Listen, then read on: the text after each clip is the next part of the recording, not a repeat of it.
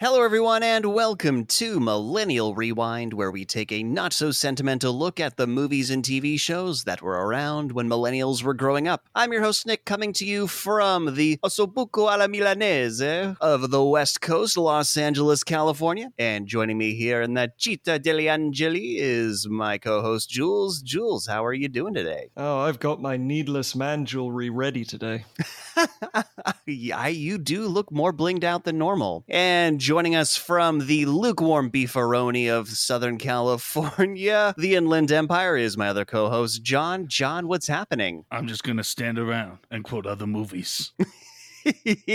I mean, isn't that what we do here? So we watched The Sopranos season one. And John, how would you tell somebody you had watched The Sopranos without using the title? I'd say I checked out Analyze These Casino Fellas, the series.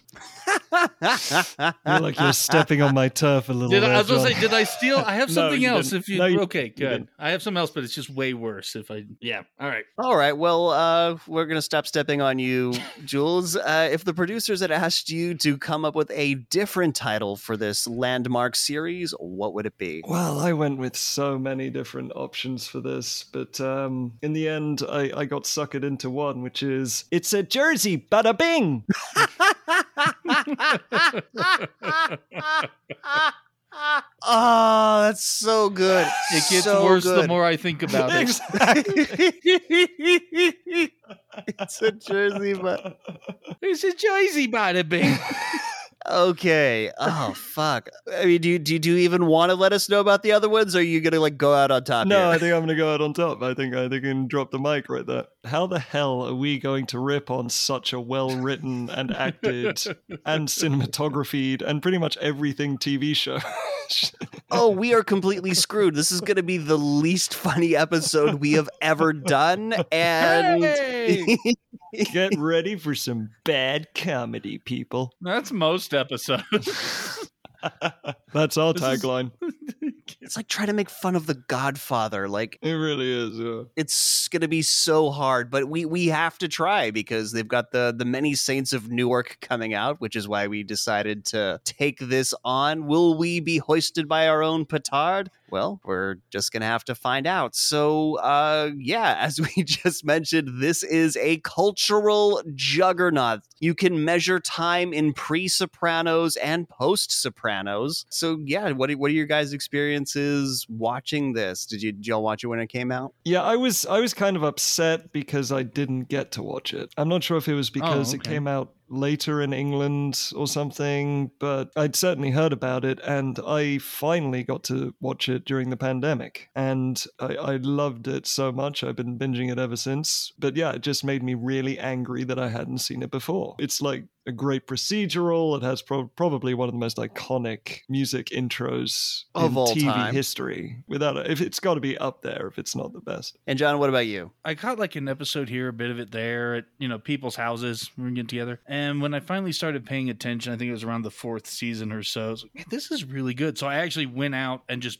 bought the DVD sets up to that point and binge watched it then. And then I was still waiting between seasons and didn't have HBO, so I was waiting for box sets for the next couple years. And finally, uh, a friend who had HBO, we'd go over to watch it each week uh, until we got into the last season, which started amazing and then went down, and I'd kind of miss here and there, and I'd ask what I'd miss, and he'd say nothing. so I still have not seen. I've seen the famous scene of how it literally ends, but I'd say the last half of the last season, I have no idea what happens. That was a phase, wasn't it? In between streaming and VHS, there was a short period where people just bought giant box sets of DVDs. Uh, some of us still buy giant box sets. So of yes, I DVDs still and do. Blu-rays. Thank you very much. Yeah.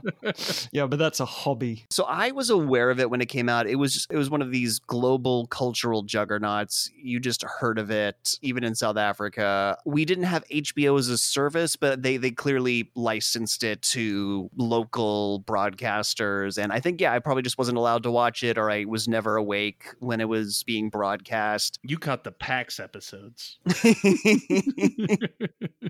Uh, we did not have PAX in South Africa. Oh, you slucky, lucky boy. Just I never. I think I'd, I'd seen so many Italian mob things. I was like, oh, okay, it's a mob show, blah blah blah. But what got me into it was Edie Falco. I took the long way around to get into watching The Sopranos. So I, I first saw Edie Falco, uh, who plays Carmela Soprano, Tony Soprano's wife. Right, right. Saw her on 30 Rock. She had a small arc on 30 Rock as Jack Donaghy, Alec Baldwin's um, super liberal congressional lover. Uh, it's pronounced uh, Eric Barwin.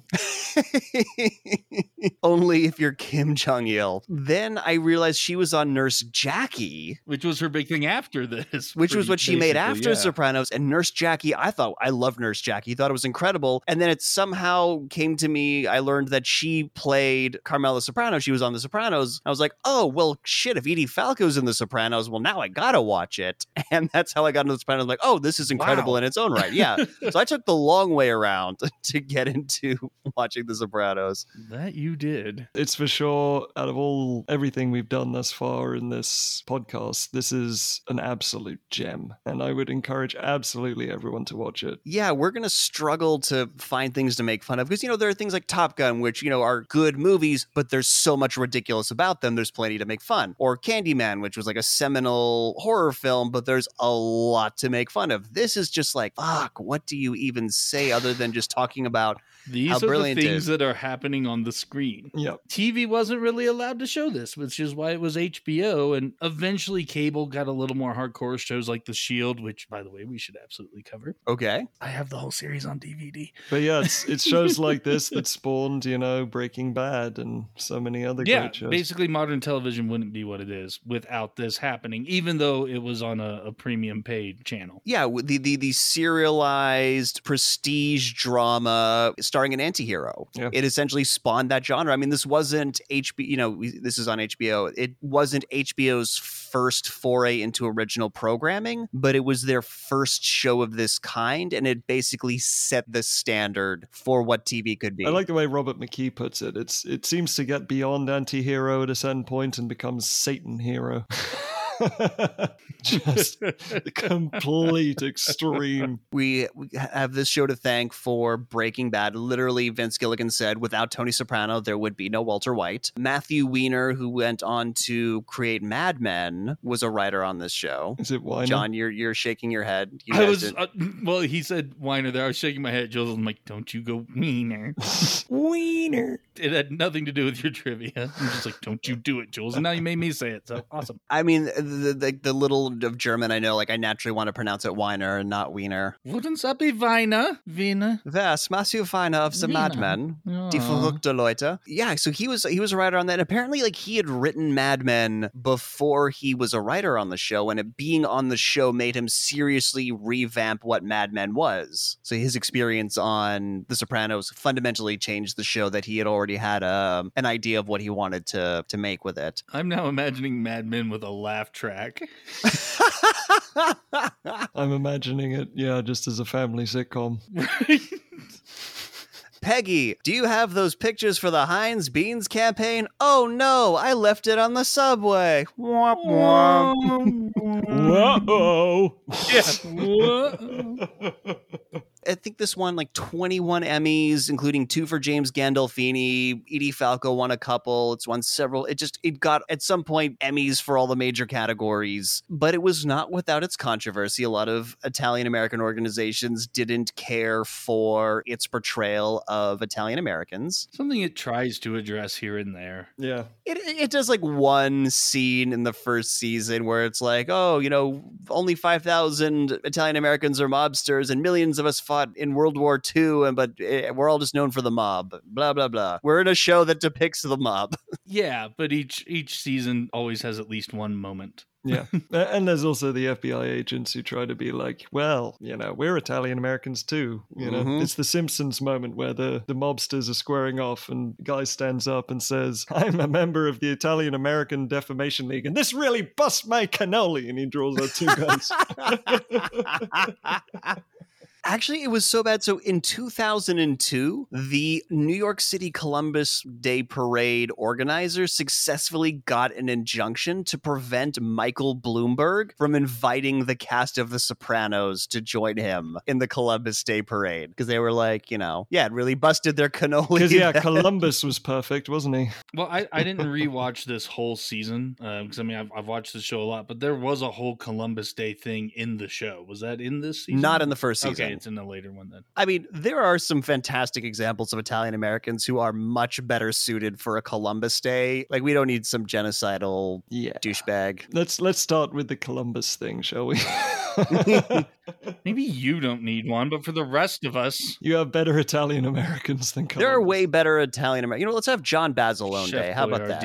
Medal of Honor winner John Chef Basilone. Boyardee. Chef Boyardee. God, no. Guido from Baywatch. Guido from Baywatch. Guido yep. from Baywatch. I want a statue of him in at least every state. It doesn't have to be in the capital. It could just be out by like the corner. You can share a statue if you have enough, you know, I want a statue of Guido in every Sbarro in New York City. Sparrow. It's got to be our number one merch item, our little Guido statuettes. You know, like those Oscars they sell uh, two for a dollar at Universal Studios. Okay, I'll get to sculpting. Yeah, so Italian American stereotypes are pretty much the only humor we're going to be able to squeeze out of this. So instead of delaying the inevitable any longer, we're going to take a quick break and we'll be right back with the pilot episode of The Sopranos. So you said this place is a strip club? Yeah, sitting in a dark room with naked ladies getting blue balls, it's a great male bonding activity for some reason. If you say so. Hey, you guys, welcome to Definitely Not a Mob Front. Just need to see some ID before I let you in. Hang on, uh, why is it called definitely not a mob front? Why you think, genius? Because it's definitely not a mob front. Right, but when you call it that, I immediately think that it's a mob front. Oh, oh, Mr. Straight to the point here, huh? You a cop? You gotta tell me if you cops. I'm asking you right now. You a cop? Uh, no, police officers don't have to tell you if they're cops. That's a complete myth. Who said anything about police officers? Are you a cop? No, no, we're not cops. All right, good. Now, before you go in, got three rules for you. Number one, well, third one's more of a suggestion. Anyway, irregardless, number one, no touching the girls or Giovanni breaks your legs. Seems a little extreme. Number two, no having sex with the girls. Indeed, this is where we kill rats who talk to the FBI and other feds' room. Uh, don't you mean the champagne room? That's usually what they call it in a strip club. Hey, I know what I said. All right, tongue twister. You know what you say. I know what I say. We got that clear. Finally, tonight we have special cocktail. This is the recommendation. Sleeping with the fishies. I highly recommend it. You gotta pay in unmarked bills. All right. Okay, seriously, how is this not a mob front? Come here. Come here. Yeah. Turn around. What's that say? What's that sign say? You read that sign for me. Well, it says definitely not a mob front. All right. I mean, they probably couldn't say it if it wasn't true, right? There you go. See, your friend understands how this operates around here. Now, you fellas have a good night. Be sure to tip DJ Made Man before you leave. He's playing Frank Sinatra all evening long. Yeah, we're so gonna get whacked. Yeah, we're gonna get whacked. With an attitude like that, you will.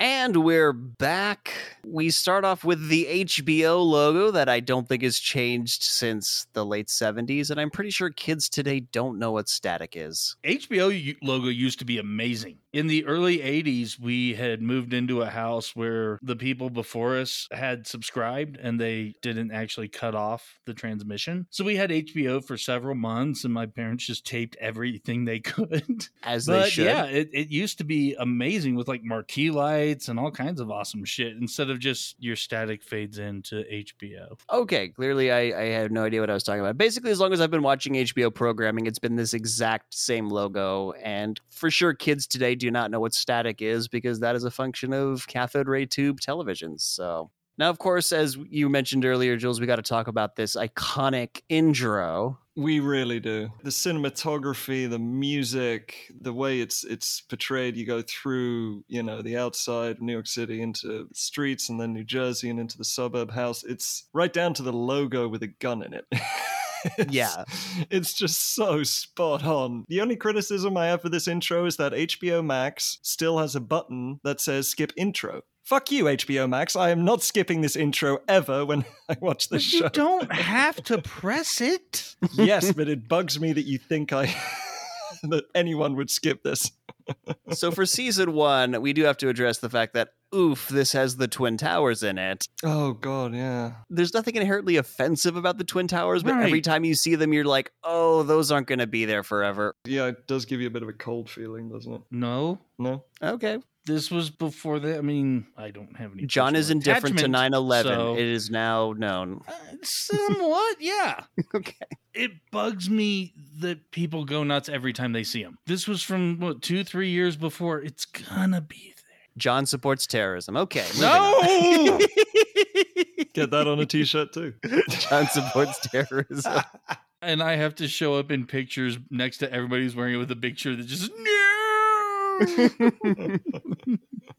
it is well shot. It, it gives us a whole thing about New York. You know, we get this very decrepit look at northern Jersey. It's kind of this industrial hellscape, and it gives us interesting context of like what the show is going to feel like. But let's be honest, we're basically watching Tony Soprano drive down the New Jersey Turnpike from New York City to his home. That's that is the intro. We're watching a guy do his afternoon commute. Well, no, no, no, no, no. There's so much subtext in it. You know, the the sort of seedy underbelly, the poorer family, poorer people living in the sort of difficult areas, the industrial area, right through to the legitimate businesses that reoccur in the show, right up until this suburban home. Legitimate businessmen. It's it's all honestly so much storytelling in it. The more I look at it, it's just representative of so much. Smoking a cigar. It's missing that sign from Family Guy. Welcome to New Jersey. What, like you're so special? I mean, John, you live in the Inland Empire. You definitely can't make fun of New Jersey. That's why I get to say these things. And the song that plays over this intro is Woke Up This Morning by Alabama 3, and they are naturally a band from Britain. Is that right? Seriously? Yep, Al- Alabama 3, who wrote the intro to I Woke have Up This never been so proud in my entire life. I am this close to singing "God Save the Queen." I swear. So we open up on Tony Soprano, played by the late great James Gandolfini. Tony is sitting in a fancy waiting room. He's looking up very intensely at a nude statue. Like they they spend like at least 30 seconds on this cutting back and forth between him and this topless statue. Yeah. it could have panned over and um, Shauni would be there contemplating her pregnancy. because we have to have Baywatch. Must have Baywatch. No, my, my legitimate note here is holy shit, he's so slim. He is. I mean, he's still overweight, but Jesus. Compared to the rest of the series, yeah. Yeah. In in this wonderfully complex series and superb cinematography, when I take a step back sometimes and look at the simplicity of it, it's just a big alpha male staring at boobs, right? That is the opening shot, setting the tone for the entire series. Yeah, but he, he seems to have this expression of, what is this doing here? like, Yeah, I'm about to see a lady psychiatrist. he's definitely not into it, about to like pull his pants down. That's true, I guess. Yeah. There there is a sort of suspect nature of it, but yeah. One explanation for him being thinner, they filmed the pilot two years before it went to series. Hmm. So Dr. Melfi, played by Lorraine Bracco, who was in Goodfellas, uh, she was apparently uh, originally, they wanted her for Carmela. Yeah, she turned that down. Yeah, she's like, you know, I played a mob wife before. I just want to, I want to try something different. So she got to play the psychiatrist, and she brings in uh, Tony for an exposition dump. Basically, and tells him, by the way, you are here because you had a panic attack and you collapsed, and your family doctor referred you to me. Now the audience is catched up, caught up. So what do you do for a living, Waste management consultant. Waste management consultant. dude? Just say you're in the mob. No, she does- no, you were just all you were getting all high and mighty about the exposition dump. Now's the point for the lies about what he does, cross cut with the actual gangster stuff, which was What I Beautiful touch. love about this situation is everybody knows. Yeah. She's even aware Yeah. Oh, of she who knows. he is and what yeah. he does from the first meeting. So you know, you tell me about what's uh you know what happened on the day you blacked out and he's he, he talks about his his insecurities you know he's starting to think that he didn't get in in life on the ground floor that he came at the end of something. Yeah he's doing off better financially than his dad but his dad had it better because there were standards back in his day. You know he's got this whole like good old days you know looking at the past through rose colored lenses. It's the beginning of the many dimensions of him as a character. He has so many dimensions as a character it's it's you could almost you couldn't build a map of them. there's so many that's why there weren't any left for Paul Walker and Freddie Prinze Jr. and while this is happening, we're getting flashbacks of Tony getting the newspaper in his bathrobe. That's one of the things he does pretty regularly yes, throughout the series. And so there, he talks about there were these ducks that came to his house a few months ago to mate and have kids, and he's super into these ducks. Like he fucking loves these ducks. And we see him at his pool in this flashback feeding them bread. And I just got to stop here. You do not feed ducks bread. No. no. It is bad for them. It is bad for their stomachs. It attracts predators. It makes them dependent on people for food. If you have to feed them, like I, I, I did some research. There's there's some British duck organization. Of course there is. You, you really want me to sing the national anthem, don't you? No. God save no. glorious duck society. yes, the, the Royal Society of Ducks and Ducketry. it might as well have been called that. Here are some things that you can actually feed ducks cucumber, corn, peas, beans, broccoli, beets, squash. You can even feed them scrambled eggs or dry dog and cat food. Even rice. Rice exploding stomachs is a myth for birds. Just don't feed them fucking bread. Just don't do it. Anyways, Good old British Duck Society. You know, just to throw something else out there, there's also a British Apostrophe Society. just to show you the kind of societies we have. So inside the house, we meet Meadow, who's Tony's daughter and her friend. Uh, God, I forgot what a bitch Meadow was in this first season. Such a bitch. Yeah, so she's played by Jamie Lee Sigler. I don't think she's really gone on to do much other than to play herself on Entourage and give Turtle a hand job. We meet AJ for Anthony Jr. So that's Tony's only son and wife Carmela, as we mentioned previously, played by Edie Falco. And Meadow won't eat a proper breakfast because teenage girls girls don't eat food. That's a theme throughout the series and also this episode. Yeah, setting up the normal family kind of conflicts. Yeah. Yeah, just regular day in the life like anyone any other family sort of thing. Yeah. AJ, I think he's got like a croissant. There's a giant jug of milk next to Meadow and her friend. He dips it into tips it in, takes a big bite, and just kind of gives a look of, yeah, what are you gonna do about it, sister? It is also apparently AJ's birthday today. He turned 13. So welcome to the nightmare that is is teenagerdom. So he is now doomed to become an asshole. yeah. Oh, oh, he does. He does. He does. Meadow's already there. So Tony calls the kids like, "Hey, the ducks are trying to fly," and the kids come out and they're like, "Yeah, you've shown us this a million times before." You know. Yeah, you could substitute any situation in which like the parents are excited about X and trying to get the kids into, yeah, uh huh. You showed us yesterday. God, that's like literally what they say. yeah. Uh, I've seen flaming chainsaw juggling before. So boring. Damn kids and their Game Boys. uh, so apparently Meadow wants to go to Aspen with this friend of hers, but Carmela's like, hey, you got to keep your grades and your curfew up if you want to, you know, go to this place. Oh, and wonderful. One of the many things that wonderfully dates this show because her friend sat near Skeet Ulrich. I can't even name something he was in. I know he was popular for a while. I don't even know who that is. He was a he was a movie star. I can't picture him. I can't name a single thing he was ever in. that sounds like the name of Matthew Lillard's character in She's All That. Like that's I don't know why, but Skeet Ulrich just sounds like the most '80s name in the entire uh, history. No, he was a names. '90s guy. He oh, really? a '90s okay. guy. Yep. So Tony comes in, he, he, wishes AJ a happy birthday, but he immediately gets lost in this giant book of birds that he's apparently reading because he's super into these ducks, and he brings this book with him to work that day. When men could be shirtless on camera without a diet consisting fully of chicken breast and weightlifting. There's VO going on throughout, you know, him talking to the therapist and trying not to mention exactly what he's doing for it a living. It is true, though, that uh, just going back to John's point, that there is a lot of man boobs in this show. You should definitely prepare for that. Yeah, be prepared.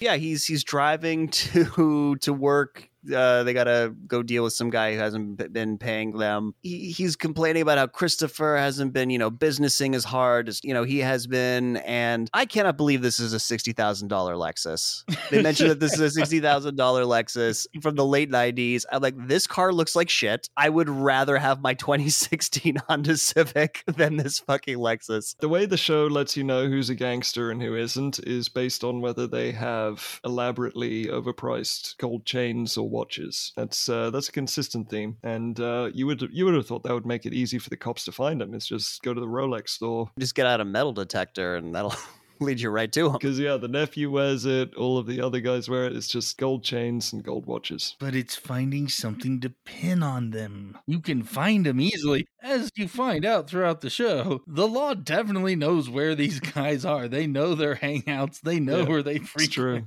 They just have to get evidence of things they've done so they can actually arrest them. So we see uh, while he's trying to like explain that he just had coffee with this guy he was having a business dispute with, he's chasing down this guy in the Lexus to run him over, this guy who owes them money in front of literally dozens of witnesses, Yep. by the way. This is the gr- such a great scene, like right down to the back and forth with the therapist about so just coffee, right? Whilst he's beating Yeah. him with a flashback. Yeah, coffee, and they both laugh about it. Yeah, so eventually he he rams him with the car, like breaks his leg, gets out of the car, Punches his leg. punches his leg. The guy comments something about how the bone's poking through. He's like, oh, yeah, let me get that for you. And Christopher, because it's his car, and Christopher, by the way, is Tony's nephew, is like, oh, that's gonna be three thousand because he fucked up his car. He took out his headlight, and he's like, will you just come over here and hit this guy? like, stop There's a running theme. It's, it's the beautiful chaos Goodfellas vibe that goes throughout this show, where it's just this, Yeah, this quit wonderful complaining things. about your car. Get over here and kick this dipshit. yeah. It's beautiful moments like that, those sort of ordinary moments that are just so hilarious and brilliant. So we also learn what's important in this scene is that the guy that they beat up because he hadn't paid them back, he works for this HMO, and that's the office that they beaten the shit out of him Yeah, I in front of. assume this is outside of his work because Tony points at the sign. He's like, HMO, you're covered. It's like, this is kind of just where you came across him, though. So, I mean, they clearly knew where he was. Otherwise, Okay. they would have maybe tried to get him at home. At the ending moment, I have to confess, there was a moment where Simon Pegg from Hot Fuzz showed up in my mind and just said, You're a doctor, deal with it.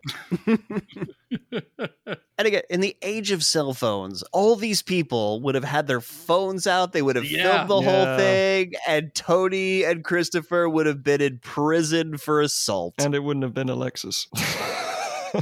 like, by the end of that afternoon, they would have. So now talking about a, a lunch meeting he's having at a butchery that also apparently serves coffee because Italians. And we meet some of the other members of his immediate crew. We meet uh, Pussy. That's I, what the fuck did you do to get that nickname? I really gotta know. well, we find out later that Pussy is actually his name. It's Salvatore something. They but talk like, about it on the news. It's actually one of the alarm bells that ring up. The news is using like the gangster names. There's more than one. There's confusion as to which pussy they're talking about. there are two pussies. At least there's big pussy and little pussy. Yeah. So Big Pussy is the one we're seeing now. Little Pussy's part of some other part of the crew. We meet Paulie. And so apparently there's this Czech waste company that's trying to undercut them for a big contract, and that's no good. And Christopher's like, don't worry, I'll I'll, I'll take care of it. They also meet Silvio, who's played by Steve Van Zandt of Bruce Springsteen's E Street Yeah. Band.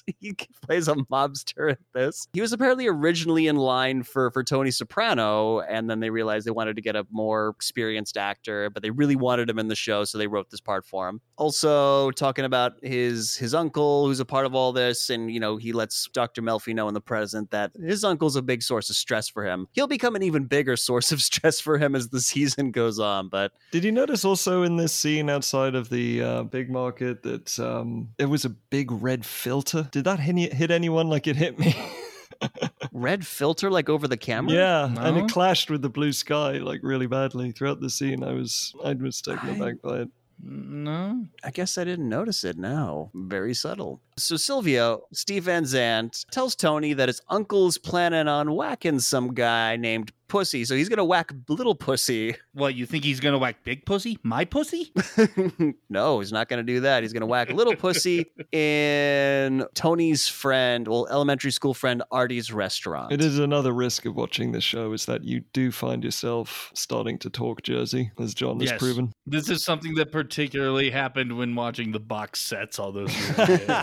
You got Jersey John. It's like after playing Red Dead Redemption 2, you start talking with a southern drawl. talking cowboy. So speaking of Artie, we cut to his restaurant. He's the owner of this restaurant, and we learn that it's you know throughout the series that it's you know been in his family for generations. He's just the newest proprietor, and it's kind of a mob hangout. We meet Uncle Junior there, so it's Tony's uncle. He's having lunch, but Tony apparently just doesn't talk to him about not killing somebody in this restaurant.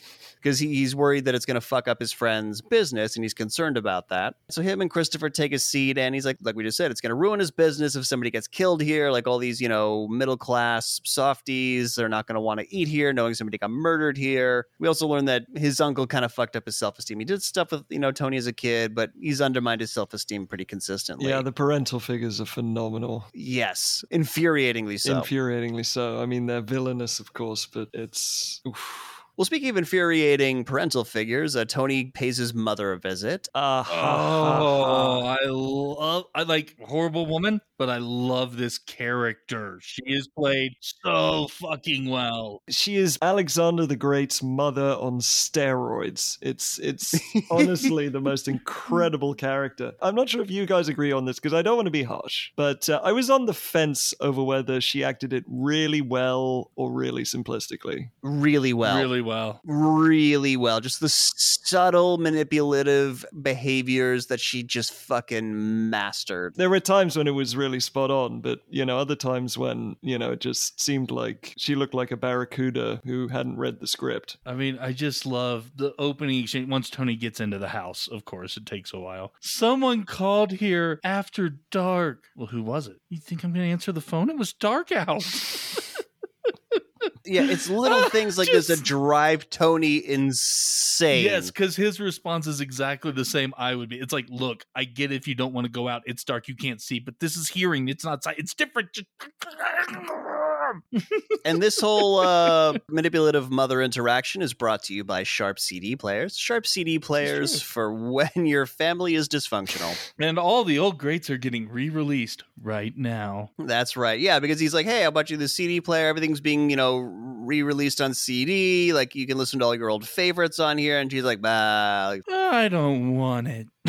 And also, again, like a great subtlety in this scene is um, she first offers him like, "Hey, do you want some some eggplant?" And he's like, "No, no, I just had lunch." But she gets him some eggplant. He's like, "No, I told you I had lunch," because she doesn't listen to him. It's all about what she wants, and she likes pushing people's buttons and playing the victim. And imagine being raised like something like that. It's a big part of why Tony has turned out the way he is. So we get this very incredible introduction to his mom. Also, he's the only one taking care of her, and he puts him down, complaining that daughters take care of their mothers better than sons, even though neither of his sisters live in New Jersey. But also, this is where he brings up putting her in a retirement community. And she's like, No, I don't want to be put in a nursing home. He's like, It's not a fucking nursing home. It's a retirement community. You know, she's like, No, those babbling ladies in their wheelchairs. And he's like, That's not what it fucking is. You're not listening. it carries on throughout the episode. Yeah. It carries on throughout the episode, but this is like, it just establishes this dynamic and all these tropes with her and him. And he leaves and tells her that just be at Junior's birthday party this evening. There's going to be a, a birthday party. She says she's going to be there, but as soon as we get back to the house, we learn that she called and said, no, she's not going to be there. AJ has a great line. He's like, what? No fucking ziti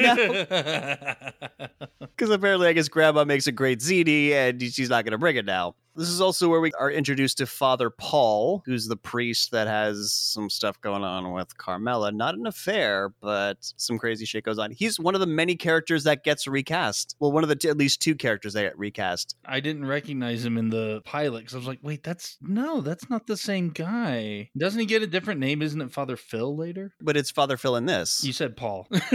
That's what I meant. Sorry, I meant Father Phil. It's played by the actor who plays Chappelle in 24 later in the series, okay. I think. For those of you who are not me and have seen 24. He eventually gets replaced with Michael Schulz, who subsequently was also on Nurse Jackie with Edie Falco. These people aren't on Baywatch. I don't care. That's true. Tony, you know, he's he's grilling up because clearly this is like it's AJ's party now. I'd like to bring up a little detail which I really liked. When he lights the grill, the way the camera's shot, it was a perfect this is Satan shot. There's the fire around him. It was so wonderful. I, I loved it. It's the little things, yeah, because he, he's firing up the grill for to make, cook some sausages. The fire and his smile. It was oh, so brilliant. Yeah, and he's loving it because yeah, he's got the you know he's got, got the ducks in the the pool nearby. They're frolicking, and this is where he has his collapsing episode, and he drops the lighter fluid in the grill, and it explodes, and there's a whole thing. Cut to Tony about to go into an MRI machine. Carmelis comes in to support him. Oh, what support she gives. Yeah, because it quickly turns into a yelling fight about so just Tony's side chick. It starts off with him so worried about what it could be. And is it a tumor? She's like, well, that's what we're here to find out, you know? And it just devolves into the shouting match. There was a line that I really loved. I think it's in the scene, but uh, he says it felt like ginger ale in my skull. That was when he was collapsing. That was the previous scene. Yeah. My note for that was worst death metal band ever. Ginger, Ginger ale in my skull. we take the skulls from the enemies and we drink our ginger ale from I'll say no, in this scene it's while he's worried about his cancer. It's the only difference between you and me is you're going to hell when you die. Oh my god, that was brilliant, wasn't it? Yeah, because he brings up the priest and he's like, you know, he's very spiritual. You know, she's having clearly having a crisis of spirituality. She, that's a big part of her her characterization, and she's trying to become the best Catholic she can possibly be. This is pre two thousand and three, before we knew some stuff. So uh, maybe you don't want to be the best Catholic you can be. Just throwing that out there as a former Catholic. But anyway, she is very into her religion, and the difference between you know you and me is that you're going to hell. And then Tony gets put into the MRI machine. That's like the last thing he hears before he gets a brain scan. Yeah. Christopher, he's going to have over uh, a nephew of the main Czech gangster who runs the rival waste management company. And Christopher is terrible at pronunciation and geography. He is awful at both because, yeah, this Czech dude's name is Emil, but he keeps calling him email. To any younger listeners, Czechoslovakia was a country at some point. uh, not at this point in Nope. history. And- and yeah, he's like, you know, yeah, what's when we check Czechoslovakia, it makes you some kind of Polak, right? And it's like, no, I'm not Polish, and also that's offensive to Yeah. Polish people. You Yeah. fucking ass. Did you guys also notice the chalkboard that had black and white photos on it on the side? We do see that because it becomes very important in the editing. Because what he basically does is he tricks this Czech guy into snorting some cocaine, thinking like, "Oh yeah, we're going to collaborate on some sort of cocaine ring." And as he's snorting the cocaine, Christopher comes up behind him and just puts several bullets in him. And between the shots, it cuts to those pictures you were mentioning, Jules, and you see Frank Sinatra, you see Dean Martin, you see Al Capone. But I saw it before we got to those quick cuts. Laurel and Hardy are on there, and so is a girl in her underwear. It's a weird mashup. What kind of scenario would end up with you putting photos of a chalkboard of Laurel and Hardy and an attractive woman in her underwear? Why not? Stop kink shaming, Jules. I don't see the issue here. I don't see what kind of a scenario would end up with both of those two on a chalkboard. Was it? you appreciate great comedy and you want to be sexually aroused when you do so. yeah, I mean, how are these how is this exclusive hard? topics? Don't Usually, I like to keep my porn and my comedy on separate sides of the room, but I might be weird. The only orgasm is a happy orgasm. You're not laughing when you come, you're doing it wrong. that should be the tagline of our show. I was about to say that is the new Millennial Rewind tagline. We're already going to be teaching the erogenous zones. So, of the 90s specifically. Oh, So. Tony bumps into his uncle outside of Artie's restaurant. He kind of talks him out of trying to kill this. he tries to talk him out of it. Tries to talk him out of, it, but his uncle is incredibly insecure and he doesn't like being told what to do. He doesn't like the fact that Tony's the boss. So he's like, "You're not the boss of me. This little pussy feels safe at the restaurant. Stop telling me what to do. This is it's gonna happen here." Yep. yeah, for me, I felt the, the hand motion stereotype thing wasn't working. What hand motion? You know, there's, there's always that stereotype that Italians use their hands a lot when they're talking. And for me, I think he tried to do it, but it looked a little awkward. Is possible. Why did you go Polish all of a sudden? No, it's Czech. Okay. yeah, that's some kind of Polak, right? Oh, right, right, right, right. Serbian, right? With apologies to everyone in the Balkans.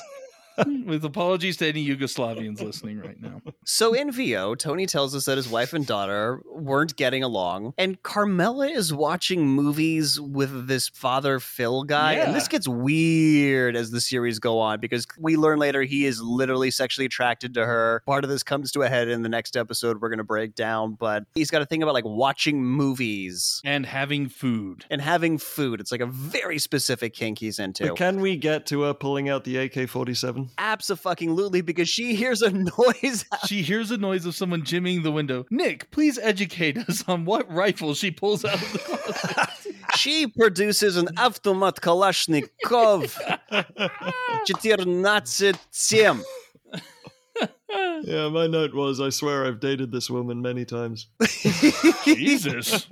Dang, obligatory Jules's love life. And yeah, so she grabs an AK 47, highly illegal in New Jersey, even at this point. So she whips out her secret AK 47. The priest sees this. She doesn't give a fuck that the yeah, priest sees he this. about shits his pants. Whoa, what? Is, what? What is going on?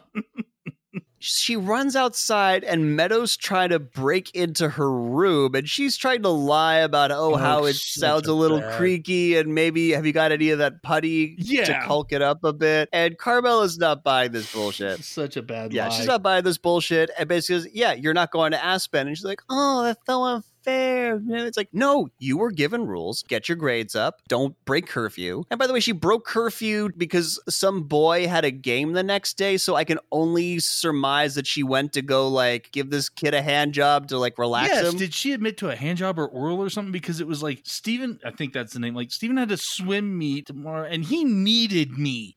For what?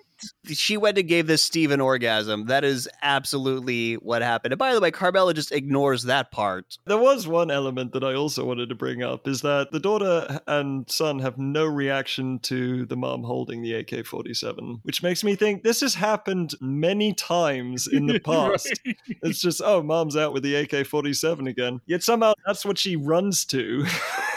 you know, when she must have had They were just happy she Yes. didn't pull out the bazooka. That's that's they were just grateful for that. Meadow is at least keen on the truth of the family. Somehow AJ's still oblivious to it all. Even with the AK 47 from mom, he just thought that was a casual Jersey thing or Jersey bada bing. This is America, and you can have have the right to bear arms What? My, your don't know. mom doesn't pull out AK 47s on on people? Only because she doesn't own them. Meadow knows they're a crime family. AJ just kind of grew up with, you know, the AK popping out of the closet every now and then. That's just the reality of which he came to live in. Yeah, baked ziti and AK forty seven. It's like what? Well, uh, what was your childhood like? Big CDs, ducks, assault rifles. so back in the present, Doctor Melfi is trying to press Tony about talking about being depressed. She she wants him to kind of admit that he's depressed, and he is completely trying to to avoid God, it. they're so good in this. he scene. tries to like misdirect by you know he sees her name he's like oh melfi you come from x part of italy and he's like oh i come from this part of italy and she's like you know yeah my my mom would have loved if we got together and she's like cool that's nice He's answering the little softball questions, but as soon as she hits him with the big ones, like he just deflects. He deflects, then he gets angry. It, it's a wonderful exchange. Oh, so good. and she won't have any of it because she's like you know uh, if you had that anxiety attack while you're driving somebody could have gotten hurt so um maybe we talk about your actual feelings he's like whatever happened to gary cooper and the strong silent type and you know i took a semester and a half of college and i know about Ah, freud and therapy and it's like serious Dunning Kruger. a semester and a half, not even a full year of college. So I understand Freud. Yeah, if you'd stayed a little longer, Tony, you'd realize that Freud's theories are not applicable to modern conceptions of psychotherapy. So um, you're a little behind on stuff. Like the Oedipus complex is not the basis of modern therapy. Like, get the fuck out of here. Dr. Melfi eventually gets him to admit that he's depressed because he is depressed. Like, he's a gangster, he's stressful, and his family life is for shit. So, yeah, he eventually admits that he's depressed. And he admits that it coincided with the ducks leaving. And apparently, him bringing up, like her bringing up the ducks again, he's just like, fuck this, I'm out. Yep. Storms out of.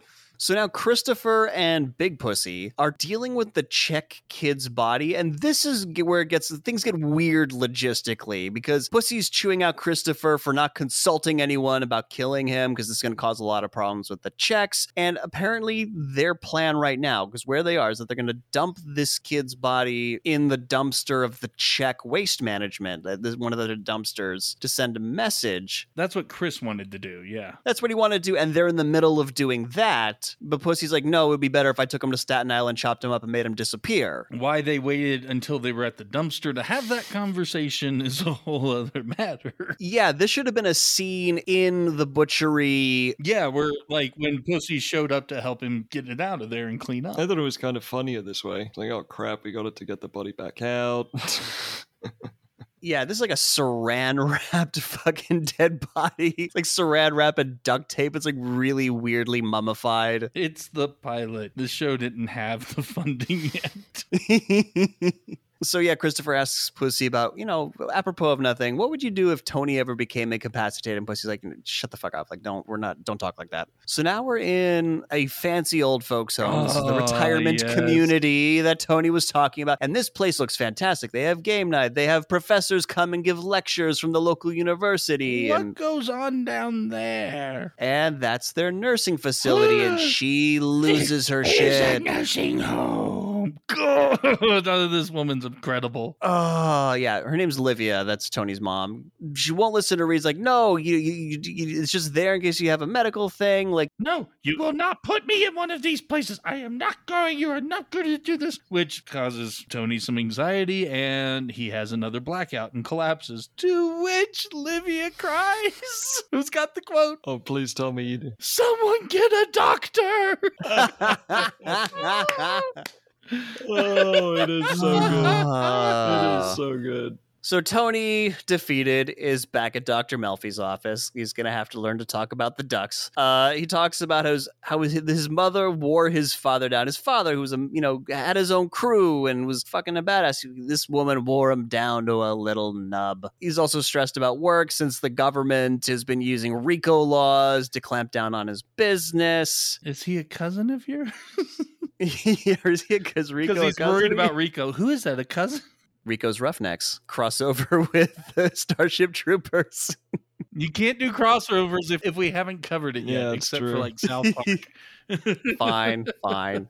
And so she asks him about whether or not he has any qualms about what he does for a living, because she knows. Yeah. Like she knows who, who he is. He says that, yeah, he does have qualms for living because people don't have honor anymore. Like everyone keeps turning government witness. And that's not what she was asking, dude. She was wondering whether or not you had a moral issue with what you did for a living, not whether or not you hate the fact that you're getting ratted out. Deflecting. It's so beautifully done. Yep. This is good dialogue. If you are a screenwriter and you want to come across good dialogue, you've got to watch this show.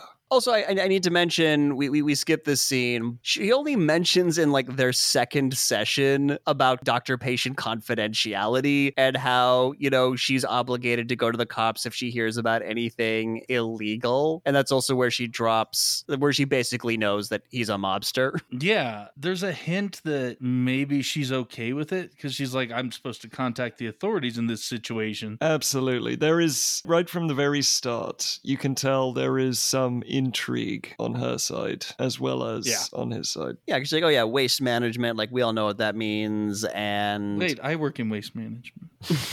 More recycling, isn't it? We still handle waste. So basically, they come to an understanding. It's like, I know you're in the mob. I'm going to continue to treat you. Just know that there are certain things you can't tell me. And they kind of come to this arrangement, this understanding. And by the way, you talk about that literally first thing when you go to actual therapy. That is the first thing your doctor is going to talk about is, okay, doctor patient confidentiality. If you're going to threaten to kill yourself, I have to call some sort of authorities or whatever. Anyone who's been to therapy knows that that is literally the first thing you talk about. So, I mean, they took some creative liberties in what happens with therapy for dramatic effect. And she tells him that, look, with pills, with modern pharmacology, we're back in the present now, where he talks about the RICO laws, tells him that pills can help with feelings of depression and anxiety. And his line is great. Here comes the Prozac. And by the way, if you're depressed, anybody, especially dudes, take some fucking pills. I've taken pills. They're amazing. I'm going to go back on pills because they're amazing. I'm not sure you're representing it well enough. That's like you're pushing pills. All of this until now has been Nick off pills. This sounds like Patton Oswalt's bit about parents and the pill. Get the pills in the will. It's one of the things that I actually liked about the show is it, it's making actual psychotherapy as well as medication a little more accessible and just it's confronting the stigma on it, basically head on, right in the face. Basically Yes. the, the old alpha male, I don't talk, I don't reveal feelings, I don't have any like that. They meet that head on in this show. It's fantastic. Yeah, one a lot of what I came across looking for reviews when you looked at like the one star stuff was basically exactly what Julian was just talking about. If he's such a tough guy, why's he got to go talk about this? Why can't he be a real man? All just- Exactly. yeah, all that kind of shit. Real men go to therapy. Anyways, cut to wiggle strippers. First of all, I think we need to talk about the name of the strip club. It's not revealed here, but it's revealed in the first series, and it is the inspiration for the title I gave. And what is the name of this strip club, Jules? Bada Bing. The best fucking name for a strip club, but Bada also a terrible name for a mob front. You might as well be like Right? mobster front business. First time I saw this show, I chuckled every time I saw that name. I was just, I couldn't. I could not not smile when that came up. There's very little we can make fun of in this series, but one thing I think we can definitively make fun of is the level of stripper well, that was show. the thing. You kind of stole my note because I was I was saying the stripper dancing, you know, was like just quiet wiggles, which you know is the name of my first blues album that I released. Quiet wiggles. Please welcome Quiet Wiggles. Yeah, they're they're topless on stage. And by the way, the boob budget for the strippers varies throughout the season. Sometimes they have boob budget, sometimes they don't have boob budget. For the pilot, they got boob budget. Bada bing, an equal opportunity boob budgeter. It's usually just four women, sometimes topless, sometimes not, just kind of wiggling against the poles to the music on stage. And anyone who's been to a strip club knows that's not how strip clubs work. Nobody the, is getting a lap dance on the side. The pole dancing is a little more athletic generally. And I get it. You can't be doing that every single take in a show, but it's just wiggle strippers throughout. I'm just saying, I have never been to a strip club at 2 p.m. Neither have I, I actually. think So, most yeah. people haven't. Just could be what it's like for that crowd. All right, guys, field trip to the seventh veil. We got to figure this out. Can we write this off as a work expense? you can certainly try. The inner Swanson in me has to ask, do they have a buffet?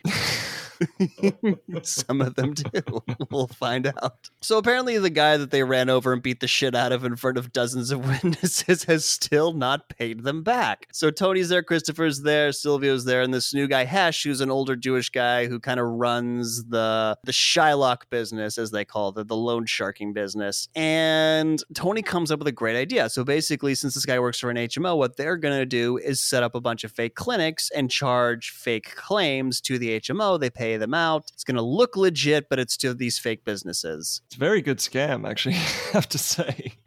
And somehow the strippers don't know who Hesh is. Well, the waitress doesn't. Okay, but still, yeah. uh, This is like where the guys hang out all the time and discuss business. She could be new. Maybe she doesn't know. Okay, maybe basically, yeah, because Silvio has to call her over, pick up his check, and be like, hey, this is on the house all night. Well, as the boob budget left, you know, clearly the stripper was never brought back. The waitresses in strip clubs don't necessarily have to be topless. That's a whole. But also, they talk about Junior. So Hesh kind of lets Tony know that Junior's pissed that Tony became the boss and that he was a made man before a lot of other people became med- made men and surpassed him in the organization. He's very insecure and doesn't like being told what to do. And so he says, okay, look, do you know what I'm going to do? I'm going to send Artie away for a couple weeks, close down the restaurant. It'll happen, but it won't freak people out because it'll be closed. Nobody's really going to know what the hell happened there, right? Well, the idea was if it's closed, it can't happen there. It has to happen somewhere else. Oh, okay, yeah, that makes a bit more sense. So we cut to Carmela taking illicit wads of cash out of a Campbell's soup can. So That was what I was going to say. This cash grab is brought to you by Campbell Soup.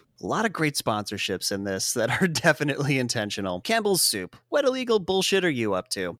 kind of want chicken tonight. So Carmela goes into Meadows' room because it's time for their annual tradition of having high tea at the Plaza Hotel in New York. You know, Carmela's got the, her fancy getup, including gloves and all this stuff. And Meadows like, no, she's got too much homework to do, and always thought that that tradition was kind of dumb, like being really bratty and hurtful. Oh yeah, she is shitty. She is such a shitty teenager. This comes around in later seasons though. After she's gone off to college and has grown up a bit, she comes back home and Carmela's going through her own shit at the time. It's a nice reversal and she comes in with the nice things and the gloves and hey, it's the day of our tradition and she comes back around into it. But right now, watching the scene, it's like uh, you just want to fucking strangle her. One of the things I do want to bring up as well is that I spotted her computer and I said, What I want to see is slow internet buffering and you've got mail. You got the you've got mail. I got the you've got mail. And there is a hint of the slow buffering, but that's Just oh, a hint, yeah. I, I, I, I did a little a little cheer in my seat when I got that you got mail sound.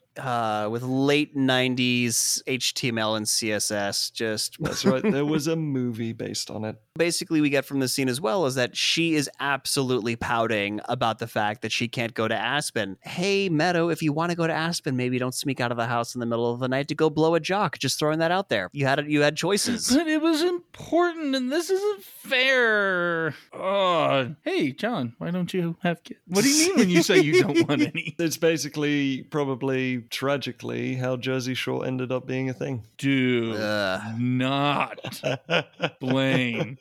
Do not put that on this show. I'm trying not to, but the spoiled teenage Jersey I will girl send Snooki over to your house just to hang out. It was revenge for that. in the trees like Predator. I say, uh, we're not going to do anything to you physically, but you just have to be around those people. So at Artie's restaurant, Tony and Christopher come up with some bullshit story about how they got these free cruise tickets How does from this Artie not see plan. through this? He knows they're mobsters, but because he wants the acceptance, he wants this taste of a life he hasn't had. Because they basically give him cruise tickets suspiciously on the dates where Junior's likely to whack little pussy. I think he wants to believe that Tony's less of a Yeah, gangster like than he's he he's is. deluded himself or something because his wife keeps trying to talk sense. You know, some dentist gave their kneecaps for those. No, honey, come on, they were comps. Don't you get it? So Hesh and Pussy go and scare the guy Yes. that Tony ran over for oh, the this murder threat is great. Yeah, because they take him to a bridge, and he's this guy's on crutches, and he's depressed. And they bring up like, "Oh yeah, like I'm depressed. I'm on Zoloft. You know, I'm antidepressant." He's like, "Oh, you on Prozac?" No, no, I'm on Zoloft. It's it's got you know, it's, similar. Works a It's little similar. better for. Yeah. And they have like, "Hey, let's go over to the those rocks over there." This episode brought to you by Big Pharma.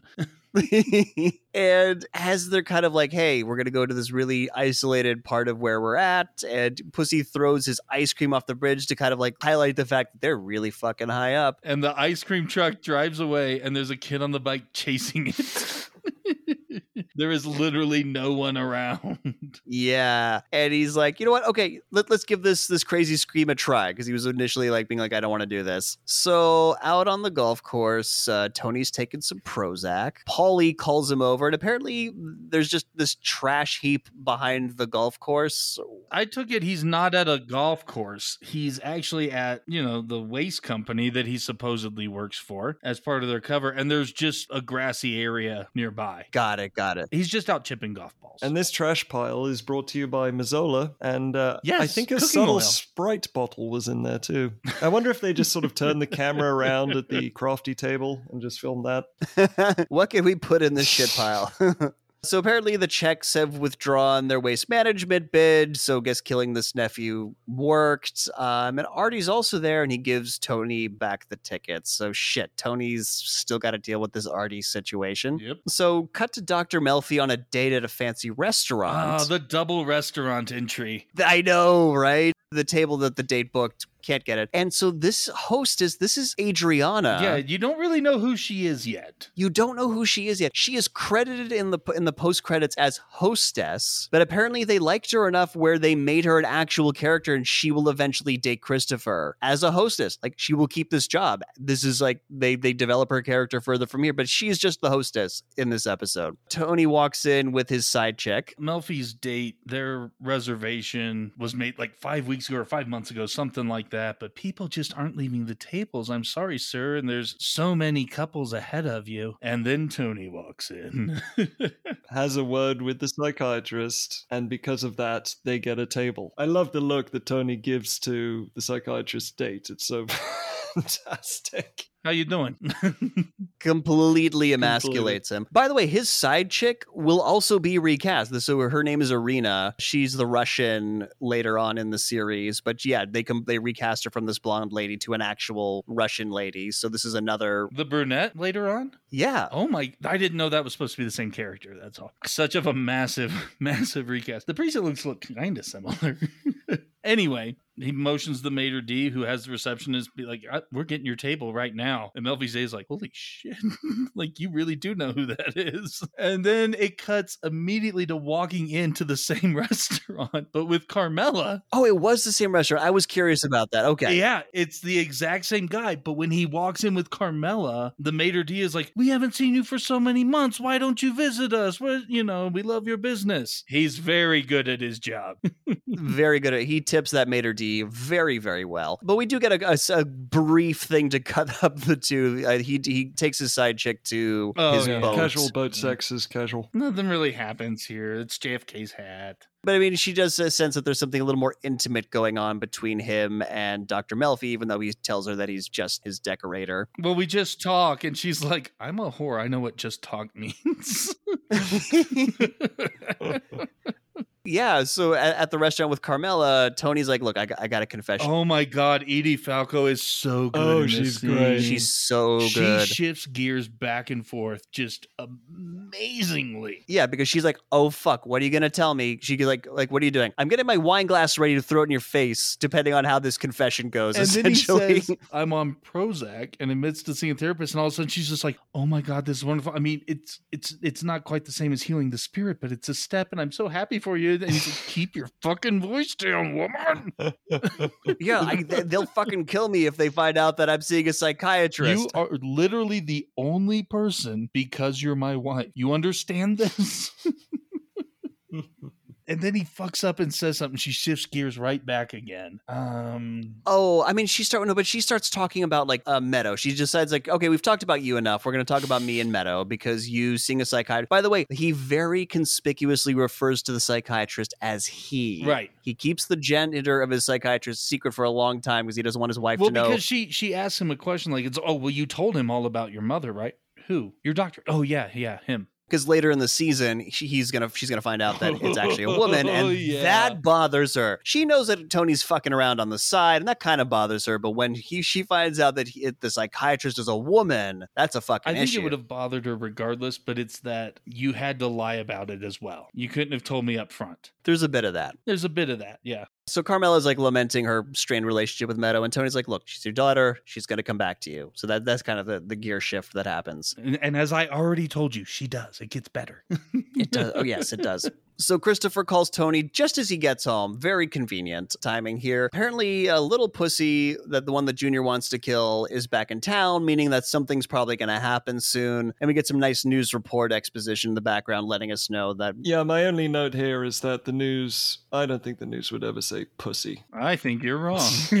Okay, if we have any newscaster listeners, is pussy allowed on the evening as news? someone's name. As someone's name. It's not even a name. Who's named Pussy? uh, mobsters apparently it's their A mobster yeah. nickname, sure, but they wouldn't mention the mobster nickname if it was Pussy. Why not? I'm pretty sure they do. They they mention all the this other. This is going to be half of the episode, isn't it? Probably. He's just going to keep coming back to this point every time we start talking well, about the, the trouble is, is that pretty much after this point, I found myself so engrossed in this episode that I couldn't write any notes. Wow. Painful. it's just, this is too damn good. Well, I think we're about to hit on my next note that I wrote. So go right ahead, Nick. So Meadow has a volleyball Yes! game. Yes! And, and afterwards, she's like complaining to her dad about not being able to go to Aspen. I know you went over it really quick, and that's because it's really fast. But I wrote, "This is the third worst volleyball scene we've reviewed so far." The game barely happens, and it is a prime example of tell, don't show because all you get is like the reaction of, oh, it was over the line. Oh, you don't actually even get to see volleyball. What is Nope. with all these shows and movies and volleyball? Far too many writers in Los Angeles. Are they? Is that where all the writers are? They're just playing volleyball. Start playing volleyball. Maybe that'll, that'll help with my networking. That's where you need to network if you're a screenwriter. Insider tip: they're all playing volleyball. Meadows like talking about how she's not getting to go to Aspen, trying to like play her father, see if he can't, you know, reverse Carmela's decision. And Tony's just not fucking listening. Takes her into the church for He's the not school. even pulling like the look, your mom and I are a team sort of thing. Like he's just So good. he's stonewalling. He's not paying attention to a single fucking word she says. This is so good. Yeah, he's talking about Italy here essentially because he takes her to the church, sits her down, is like, "Yeah, you know, your your, your great grandfather and your great uncle, you know, they built this place, and you know, talking about how modern society men can't don't even know masonry anymore, like waxing poetic about the past, not dealing with his problems in the present." I do have a bit of a point about what he's talking about here, though. He mentions how they were masoners, a crew of laborers, that sort of thing, you know. Go out and find me someone who can, you know, grout your shower. Well, yeah, if you go and find the laborers, not. Not the people hanging around the UCL, UCLA campus. Sure, some of them might know how, but that's not where you go. You still, just like back then, get the people who are skilled at their work. yeah, there are more than you think, It's Tony. it's going back to his original rant about the new generation, how Christopher's one of them. They want everything handed to them. But exactly. Yeah. no, there are still laborers. There always will be. Cut to Silvio burning down Artie's restaurant. Nope, that solves that problem. Clearly, nothing else will ever come of this. Goes from Nope. what we built to what we destroyed. Exactly. Mm. So back at Dr. Melfi's office, Tony tells her, "Look, I'm feeling better, and I don't think I need to to see you anymore." And she's like, "Hey, you know it's not the Prozac, right? That takes many, many weeks to build up a therapeutic level True. in your blood." Absolutely correct. Which is true. And uh, yeah, your improvement is likely from our talk therapy, which has also been proven to relieve anxiety and depression. The only thing I would mention is that she probably would have told him about that before he took the Prozac, I get a feeling that she did.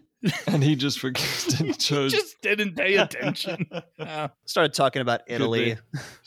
he wandered into a church. she really held back from starting that whole thing with, as you already know, Prozac takes weeks to build up effective levels in the blood. For the eighth time, Mr. Soprano, Prozac takes several weeks. So he tells her about a dream where he Yes, unscrews belly his button belly dream. button and then his dick falls off and then a bird flies away with the dick. And she's like, well, what, what bird was it? I don't know, maybe a pigeon or something. It's a seagull. He just doesn't want to say it. Uh, it's a water bird. What's a water bird? A seagull, a pelican, a... She's like, you mean a fucking duck? It was a duck, wasn't it? I mean, she's got more tact, but yeah. She's got more tact than that, but essentially, like, yeah, it was a I don't duck, think he'd wasn't make it? a great therapist, Nick. it was a fucking duck. But that's the thing. She she leads him, and here's the thing: in therapy, therapists aren't supposed to lead you into what dreams are and what they mean. They're supposed to guide you into interpreting it yourself. She's because she consistently kind of puts meaning on a lot of the things he goes. There's also an audience. Most therapy sessions don't have audiences, Yeah. also that you have to That, explain. that is that shit is to. true. I, w- I will I will give you that. You know, sometimes it's sometimes they they offer suggestions. That's quite common. But basically, through this, realizes that the ducks represent his family, and that what he's really dreading is losing his family. That's why the ducks leaving fucked him up so much. God, the fucking acting in the scene because you see him realize it Yeah, without saying anything. You see it on his face and his body language. Yeah. fucking amazing. it really is. Cut to take two of AJ's birthday because they're gonna try this shit again because he collapsed last time. The grilling in the the backyard. Tony's got all his guys. He's got Paul. He's got Silvio. He's got Christopher. He's got Artie. Look at how I'm talking now because we're talking about the fucking Sopranos. That's right. That's what it does. It's a to you. disease. It's a choicy bada bing. hey, forget about it. So Artie is upset about losing his restaurant. You know, it's been his family for generations, and yeah, insurance is going to take care of it, but it's still very traumatic. What happened to him? And everyone's like, "Hey, it could have been worse." Christopher brings this up, and everyone just starts shooting daggers at him with their eyes. Just shut the fuck up, kid. Yeah, shut the fuck up. Like this went perfectly. Insurance is going to pay out. He's going to get a new restaurant, and he's going to be fine. Like, shut the fuck up. Could have been worse. Like if people stopped showing up. Why would people stop showing up? It was being good, and like you better walk, fucking walk away, Christopher. Walk, o- shut your mouth and walk away. Given that wonderful hook that this kid is going to be a problem. Yeah, he is going to be a problem. So he storms off because he's kind of the meadow of the gang. and after calming, you know, Artie down, uh, he goes over.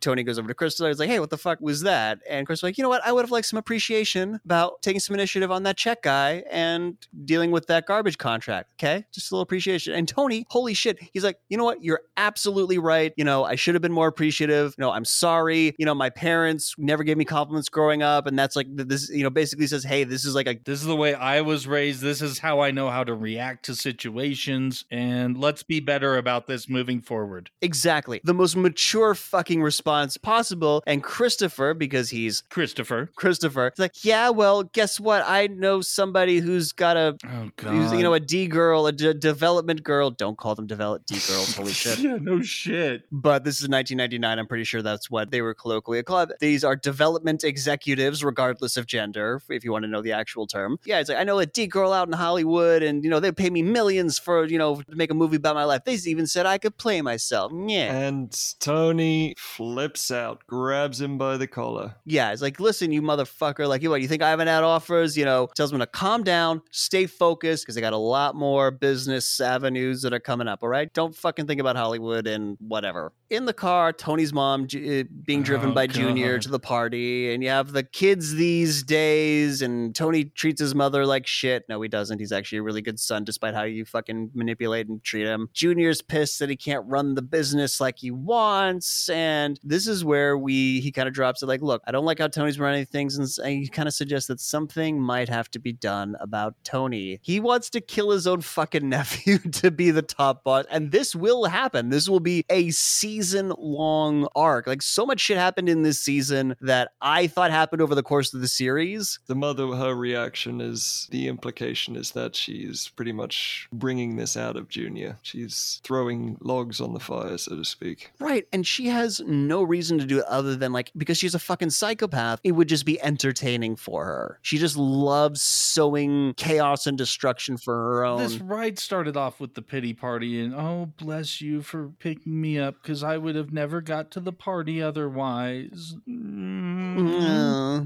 everyone's so nice to me and I'm pretending they're not. and your brother was a saint. Oh, oh. my Johnny was a saint. No, he wasn't. God, what fucking episode was it where she starts going on? Your father was a saint, and Tony just says, "Been nice if you'd have told him that while he was still here." That was one episode Yeah. this season. That, that that encounter definitely happened this season. She shows up to the party with with Junior, and the first thing she does, she complains about Tony cooking the sausages with mesquite. she just walks in and just starts flipping shit. Soul crushing. God, so well written, so well acted. God. So Carmela calls, eh, you know, everyone's there, big Italian gathering. Carmela calls everyone inside to eat, and everyone starts going in. And did anyone catch this line? Eh, because Meadows' friend is there. She says, Meadow, I'm not going to eat, are you? no, I missed that one. You could hear it very faintly in the audio. because again, she hadn't they didn't eat in the opening scene when you first met them. Okay, all right. And so the episode ends on the pool, just this empty pool where the ducks were. And that is the pilot. It's one of the best hours of Got TV. through that a lot quicker than I thought we would. we spent more time on an episode of G.I. Joe than we did on The Sopranos. because there's so much more to rip apart.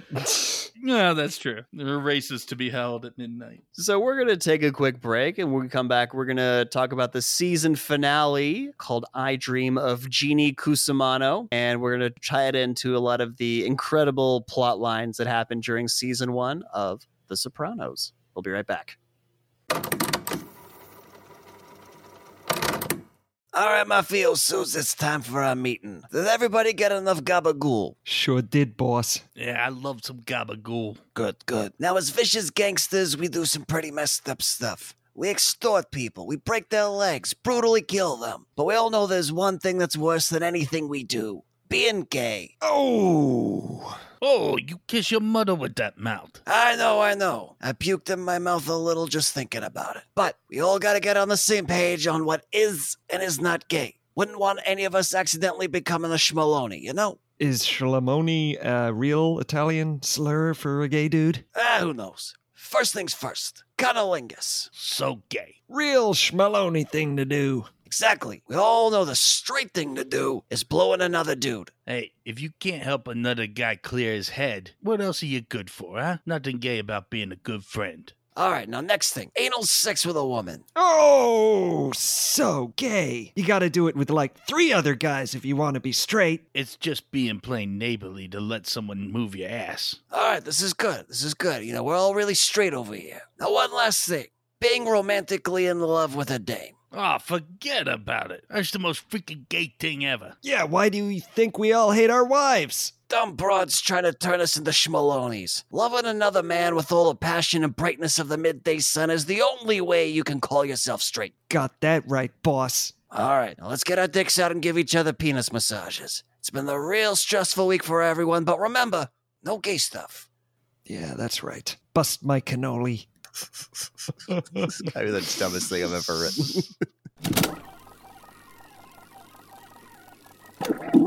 And we're back, and we're going to discuss the season finale of season one of The Sopranos. And I mean, I guess we should kind of like lay the groundwork of some of the major plots that go along during this season, of which there are there are many. There are some that are pretty significant, though. One of the big ones is that they suspect there is a snitch in their organization, and Big Pussy falls under suspicion. But then they realize that actually it might be this guy called Jimmy. Also, major beef between Junior and Tony. Major beef. Essentially, Tony makes fun of Junior for giving oral sex to a lady, and that makes him want to makes Junior want to kill him on top of this beef he already has. That's kind of like this weird final straw that he has. Yeah, because of this stereotype or whatever within the community of if you eat pussy, that makes you gay. If you eat pussy, that means you'll give blowjobs. it's a really stupid logic, but again, these are like toxically masculine yeah. men. So yeah, I mean, it, it even gets blatantly called out. Like, wouldn't that make you the opposite of being gay?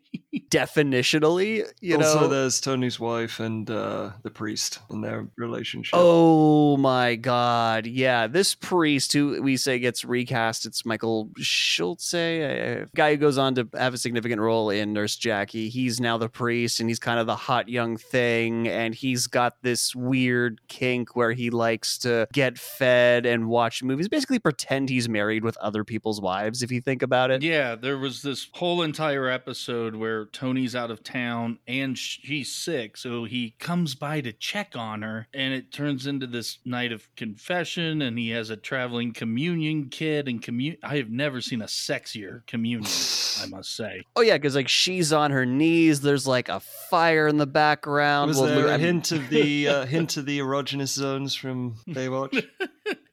the late 90s amongst the final erogenous zones of the 90s yeah gives her a very sensual communion in a position where she basically could have started giving him a blowjob. It was you know. But it didn't. Yeah didn't happen. And the end of that episode is where uh, she finds out about the doctor being a, a female because he comes in oh the priest was here all night huh? Slip you a little wave and she's like no. Oh by the way your doctor called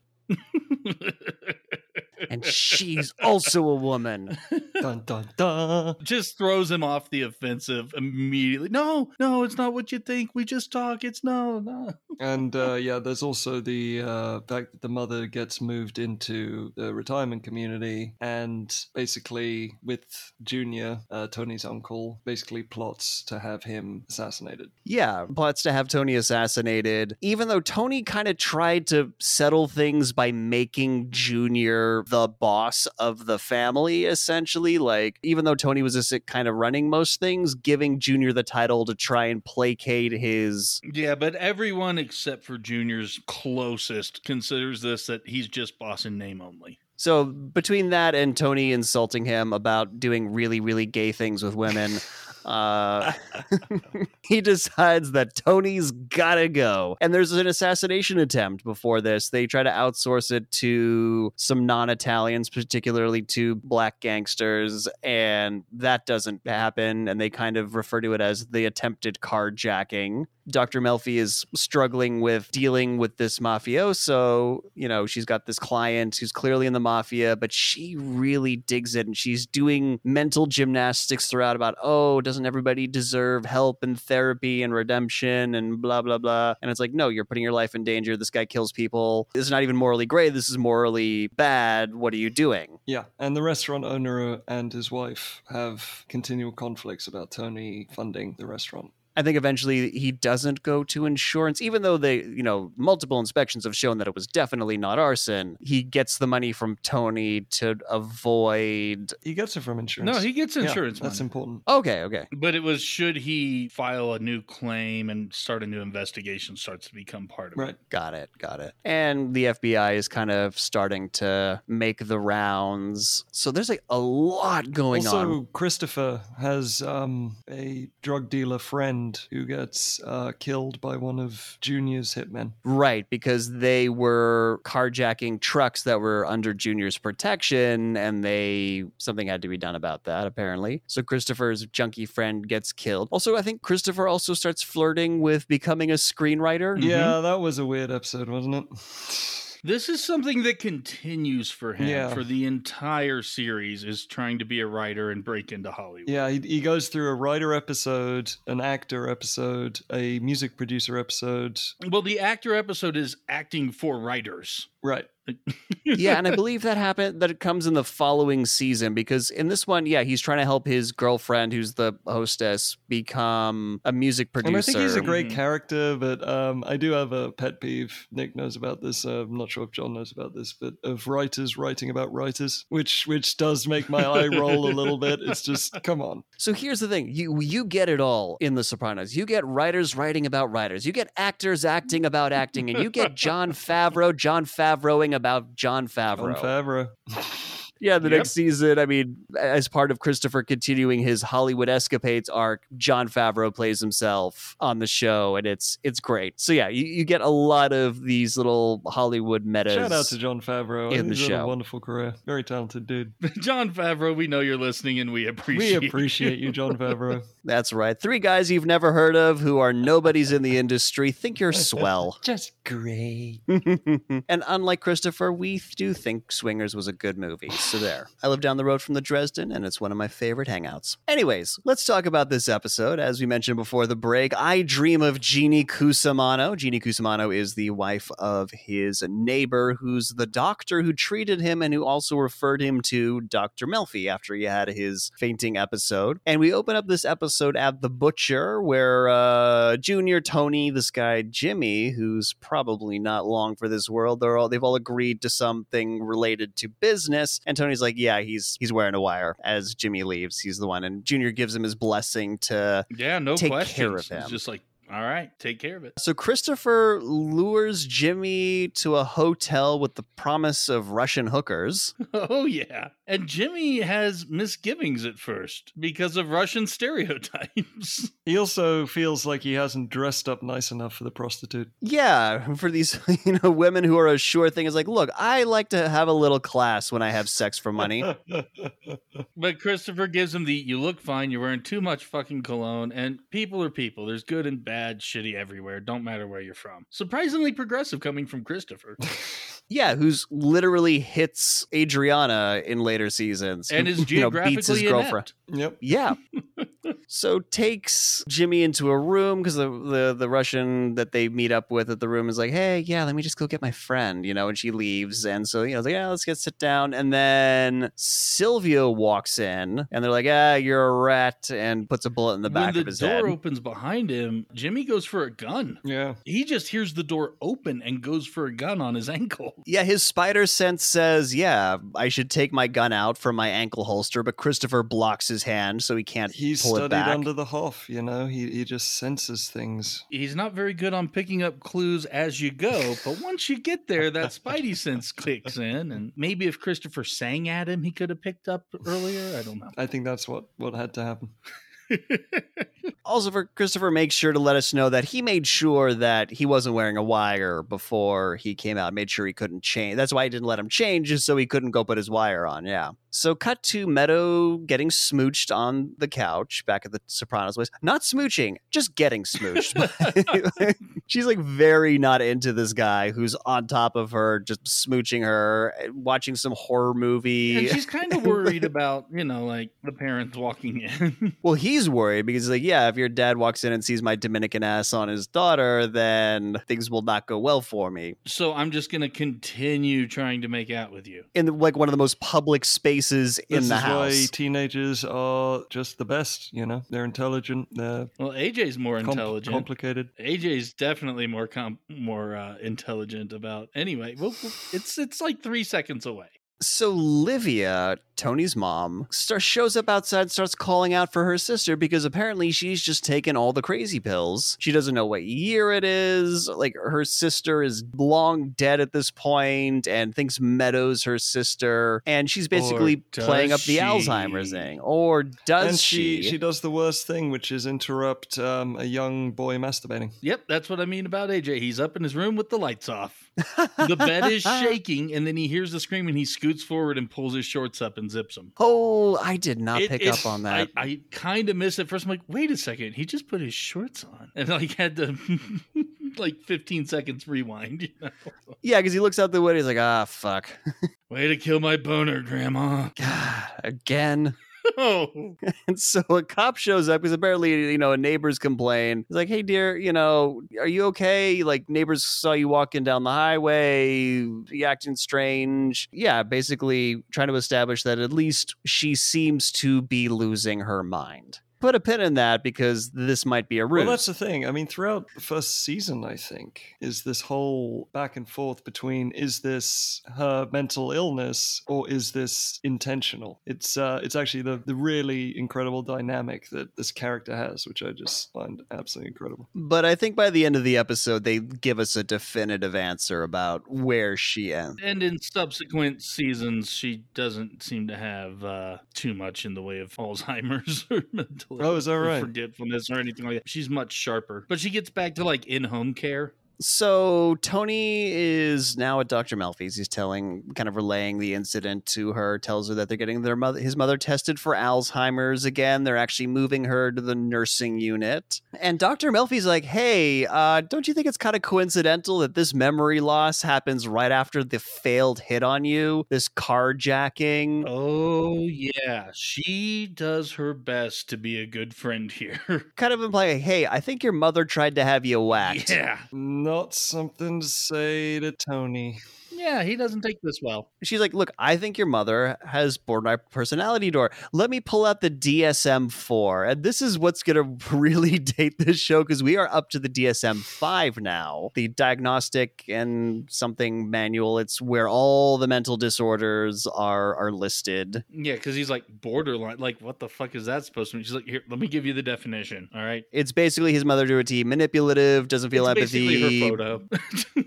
Yeah, it's just her photo in the DSM. and this fucks Tony off. He barrels oh, over to Oh, her, yeah. looms over, gets right in her face. He's like, That's my fucking mother you're talking about. You know what the fuck you're talking about. And this is where I did notice. I mean, because again, we're going to struggle to find things to complain about because this show is so well made. There's two very different angles about how far she's leaning back during this moment Oh, really? yeah so you notice when it, it's shot off to the side kind of like looking at both of them in profile and sh- he is really really close to her you know know, nose to nose essentially. She is leaned all the way back. She is basically parallel to the like her upper body is essentially parallel to the ground. But when you kind of have the over the shoulder shot with Tony, she's definitely leaning further up. So Hmm. there's a bit of an inconsistency in terms of her body position, but this is like the level of nitpicking we have to It's, it's to what to I was reduced to later on too, because there's a moment like that a little later. It's just when when you when you're told to try to rip on a great TV show, this is what we're reduced to. This is why I'm furious that we had to do this series. So anyway, he storms out, and this has freaked out Dr. Melfi, and she immediately locks the door behind him, barricades it with a chair, like, holy fuck, I just playing with fire and she got a bit burnt here. Yep. So now we're at Artie's brand new restaurant. Uh, Carmela's talking to Jackie's wife, Rose. So Jackie, I think he was like the he was the head of Oh, the family who the got boss. cancer and died. Yeah. And Adriana, the hostess, is his niece. Got it. I'm not sure how explicit it is in the first season. I really was just paying attention to the first and last episode. I kind of skimmed the other ones. Um, but very much made known later on. It's something you don't easily forget. Yeah, so Jackie, the former boss, died of cancer this season, and so basically, you know, they're they're speculating about like, man, what what, what would have happened to Jackie if he hadn't died of cancer? Like, you know, this this line of work that our husbands are slash were in. And Artie's really excited about the new place. The insurance really came through. Asks about Tony's mom. Heard about the incident the other night. You know, he's very sympathetic towards her. Pin in that. That'll come back. Back in the kitchen, Artie's wife again because we've had a whole season of like, I don't want this place to be another fucking mob hangout. She really doesn't want the mob involved. It's like, but think about all the buzz that that would create if we were known as a mob hangout. She's like, we don't need that kind of buzz, all right? All publicity is good publicity.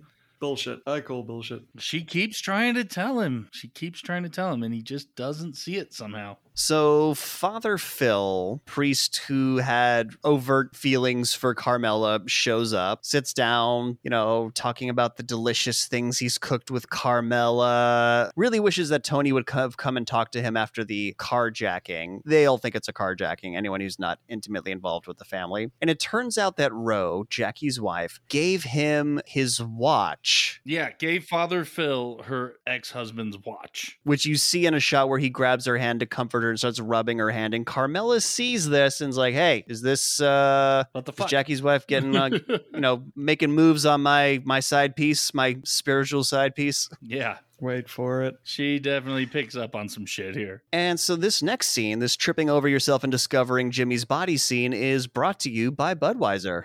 Yeah. Yeah, my notes on this is that, you know, it, it must have been such a thrill to drop all of that terrible beer on the floor. I'm sure the guy went home and he said, Well, I found a body, but on the bright side, all the Budweisers smashed. yeah, now there's enough room in my fridge for a real beer like Sam Adams. Sam Adams, please sponsor us. And by the way, is that a rat in his mouth? Yeah, I wasn't sure what was in his mouth. They stuff his mouth with something. It looks like a small animal. It looks like the, the rat end of a, a sound boom pole. I say I couldn't tell, but that would make sense since he was ratting them out. Yeah, yeah. It's symbology. It's symbology, but it looked very fake, whatever it is they stuffed in their mouth. So it's like, did they get a fake rat? I feel like they would have used a real rat, but they're not going to put a real rat in the actor's mouth. It's like I said, they took the rat off the boom mic. I think they call that a cat.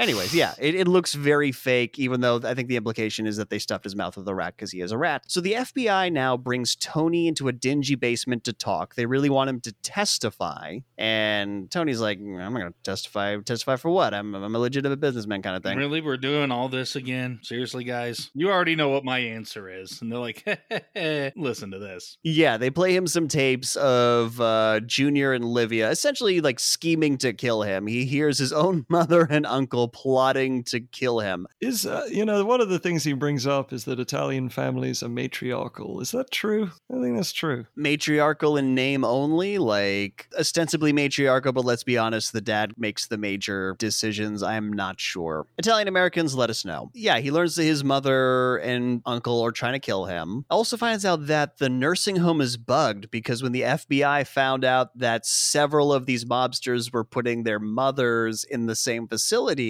it made sense to bug the place. There was some plot point where the mobsters were under the impression that they weren't allowed to, or maybe just they wouldn't think to bug a nursing home. Sorry, assisted living community. It's not a nursing It's a home, ma. retirement community. She's brainwashed you too, John. yeah, it has a nursing ward just in case. So Artie now brings Olivia some food in the nursing home. This is the point of the other continuity error because in one cut, she's smiling wide at the chef as he's bringing food, and then as he leans in, you see that she's clearly mid scowl in the other cut. Again, these are the kinds of nitpicks I was desperately trying to find.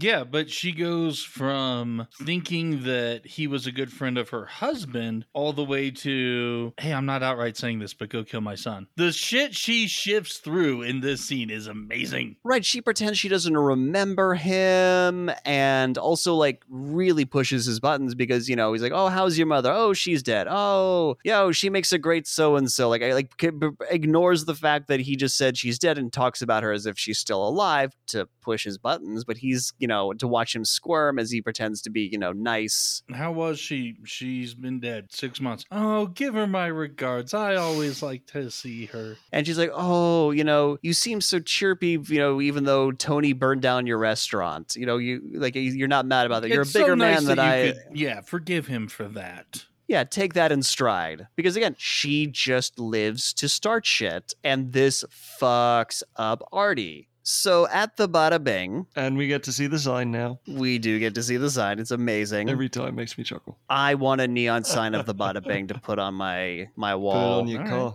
Car. I will die alone, so I might as well have some fun.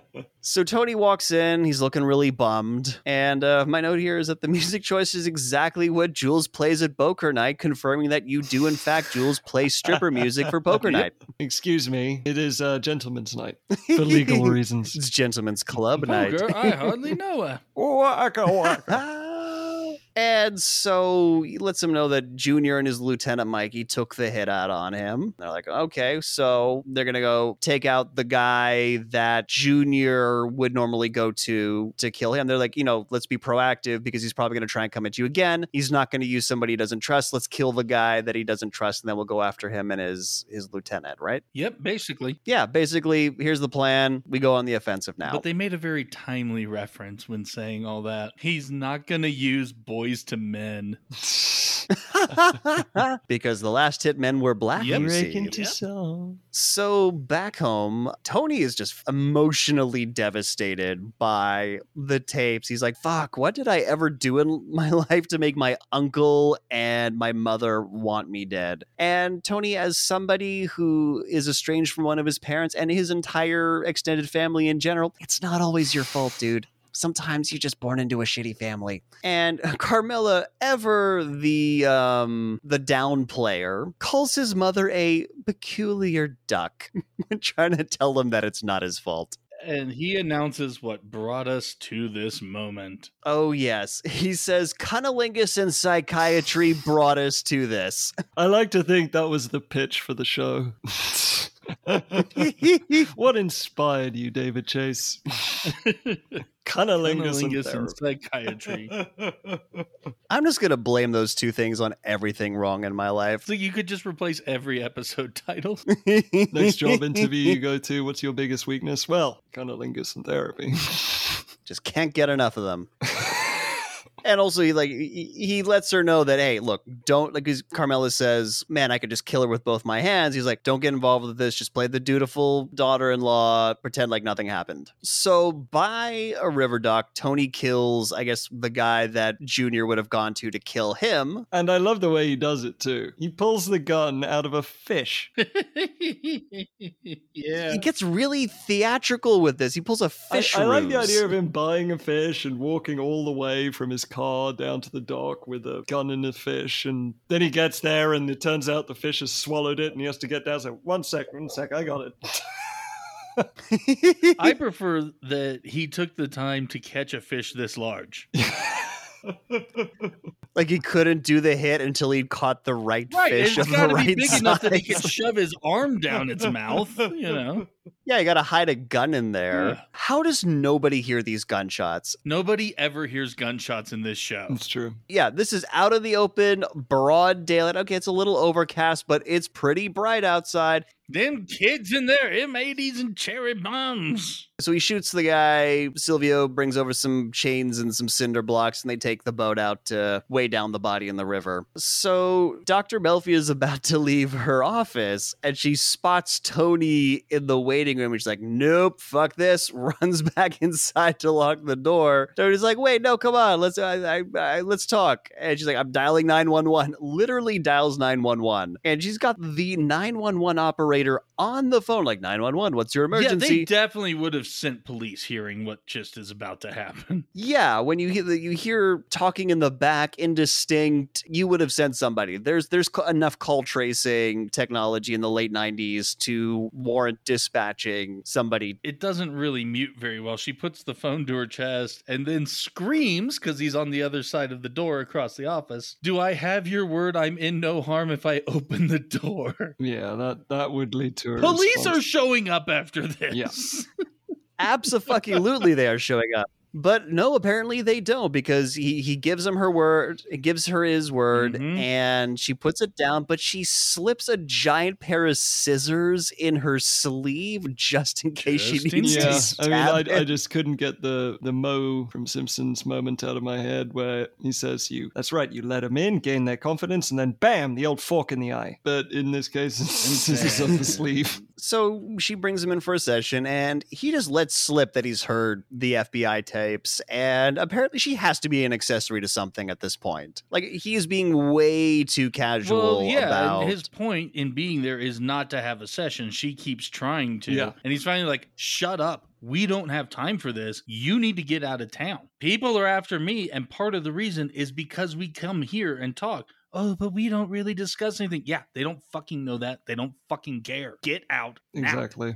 but it's also to sort of apologize as well. Well, yeah, because, he, yeah, the whole thing about his mom, he does apologize and then get the fuck out. but to get there, he we have to listen to him talk graphically about a sex dream he had about his neighbor, Jeannie Cusimano, the namesake of this episode. Which is Who she funny and happens to awkward, know. yeah, because Melfi's a friend of her, and he starts talking about how so, he's anyways, I'm looking at doing a doggy style. Yeah, and, it- and just I'm staring at her big ass, and she's like, "Interesting, you would say that. She's a rather slim woman." Hmm. yeah, she doesn't have a big ass. Picturing Al Pacino from Heat. Bet she's got a great ass. So yeah, basically tells her that yeah, she's got to get out of town, and she's like, "Look, I got suicidal patients, and he's you know tough shit. You're gonna die." It's like you can't help him if you're dead. Yeah. So yeah, so she's she's got to leave. Behind the butchery, Tony encounters Artie, and Artie whips out a hunting Yep. rifle and points it at Tony. And at first, I thought this was ridiculous, but Artie's got a gun. Artie's got a gun. so Artie's got it. And first, I was like, "Oh my god, why the fuck does he have a hunting rifle? That's ridiculous." And I thought, "Oh, Yeah. that's probably all he could get with the gun laws in New There Jersey. go. So it's not as ridiculous as it might." He's a legitimate. He actually is a legitimate business owner. In he actually is a legitimate businessman. You know, he can't. He doesn't have access to handguns without a waiting period. Can't get assault rifles because those are illegal. And I'm pretty sure in New Jersey they might even have a waiting period for shotguns. So Happily, this is a situation where there are absolutely no pedestrians in this crowded parking lot. no pedestrians, nobody else coming back to their cars in this parking lot. Just a nice private open air space for them to have a confrontation about the fact that Tony burnt down his. This exchange is so good, though, especially the final line So by Tony good. is so good. You, it builds up to it, but uh, yeah. So Nick, go ahead, and I want to deliver the final line. Yeah, so basically Artie knows everything. He he knows that Tony did it in order to prevent a hit from going down in his restaurant. He's like, that's fucking crazy. And Tony Tony looks at me and says, Do you think I'm that fucking stupid? that I would do that, basically. and, you know, denies the whole thing, blames it on his mother going senile. Like, you can't believe anything my mother would say. And he swears to Artie that he didn't burn the place down, which is technically true. Technically true. He Silvio blew didn't personally up. do it. Silvio But did. He yeah. ends on the line, you know, when he says, "Look at me, tell me the truth. I swear on my mother." Such a good line. Such a good line. so good. And Artie, because he realizes he can't be mad at him, breaks the rifle over the back of his car. Doesn't dent it, by the way. Like this car is made out of adamantium or something. Old cars were built solid, man. No crumble points on this station wagon. that shit's rolling into combat. yeah. Right, Dave, we built things to last. So we cut to a very tense dinner with Junior and Livia at the Soprano household with, you know, everyone's there Carmela, Tony, AJ, Meadow. And Tony basically confronts his mom about telling Artie about the fire at the restaurant, and she pretends that she doesn't even know who Artie is. Yeah. Again, illness or manipulation.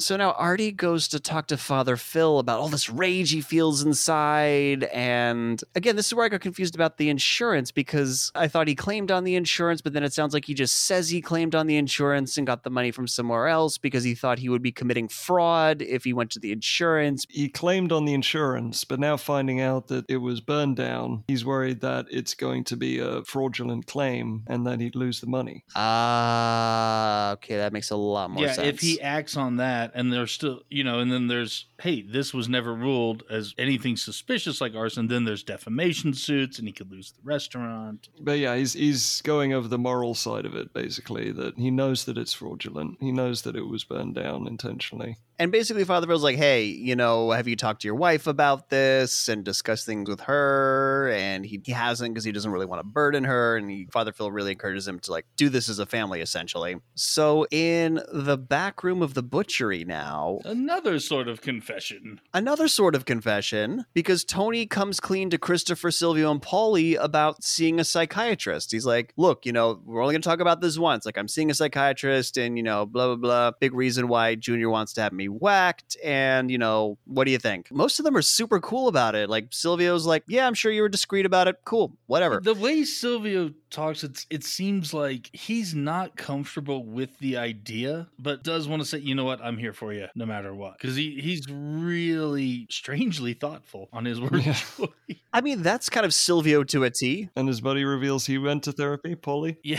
Paulie went to therapy as well, it turns out, like a year or so prior. I, I had some issues, bad bad coping strategies. Helped a lot.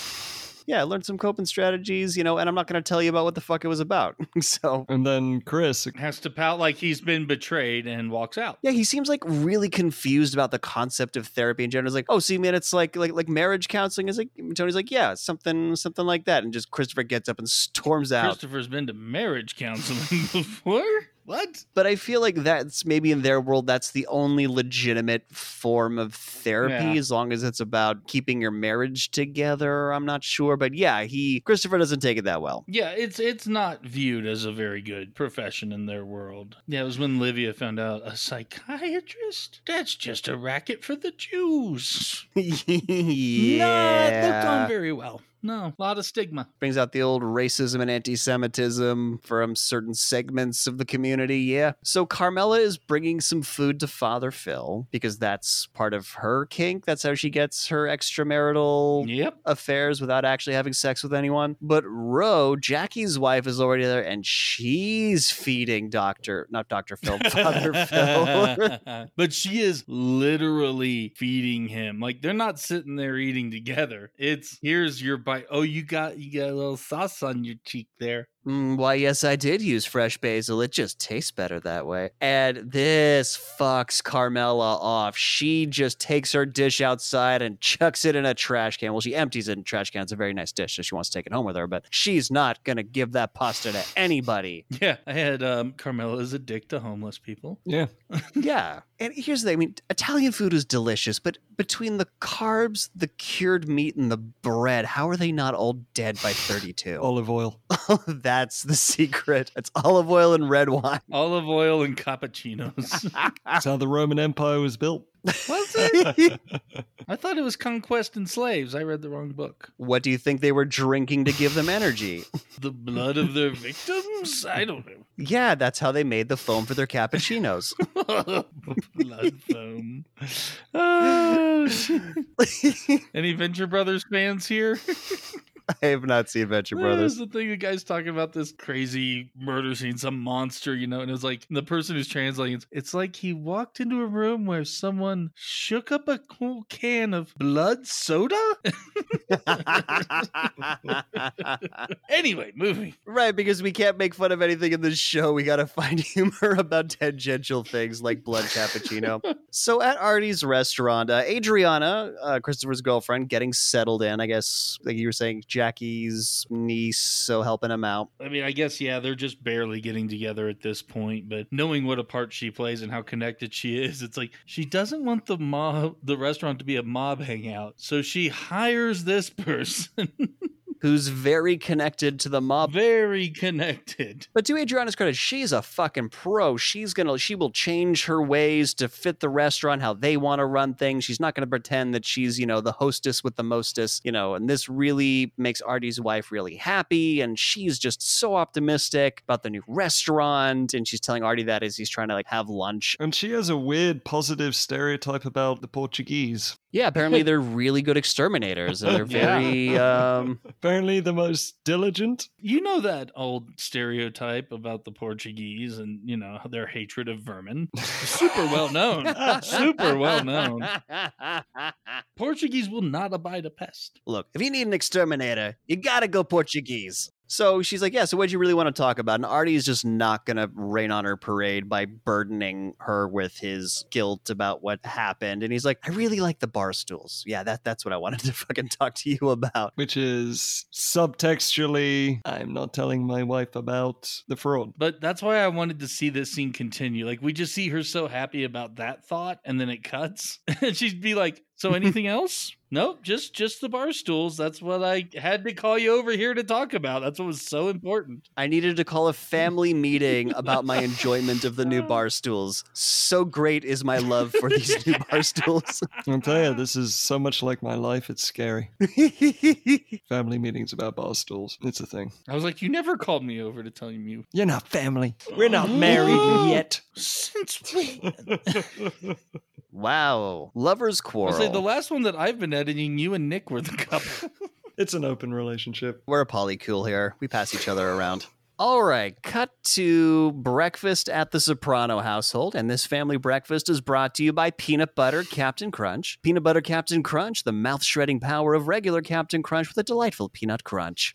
and Stoney's super happy, probably knows that that he'll soon be bathing in the blood of his enemies. Yep, he's in a remarkably good mood. In fact, everyone has to comment on what a good mood he's in. So Mikey, who's Junior's right hand man, is going out for a run, but not before verbally abusing his wife. Yeah, who it turns out is his wife.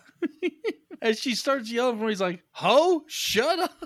I do love this jogger chase, though. And uh, just as a reminder, Mikey is the guy who killed Christopher's friend. Spoiler for when Christopher yells it in five seconds. Well, it's not a spoiler because we saw it happen.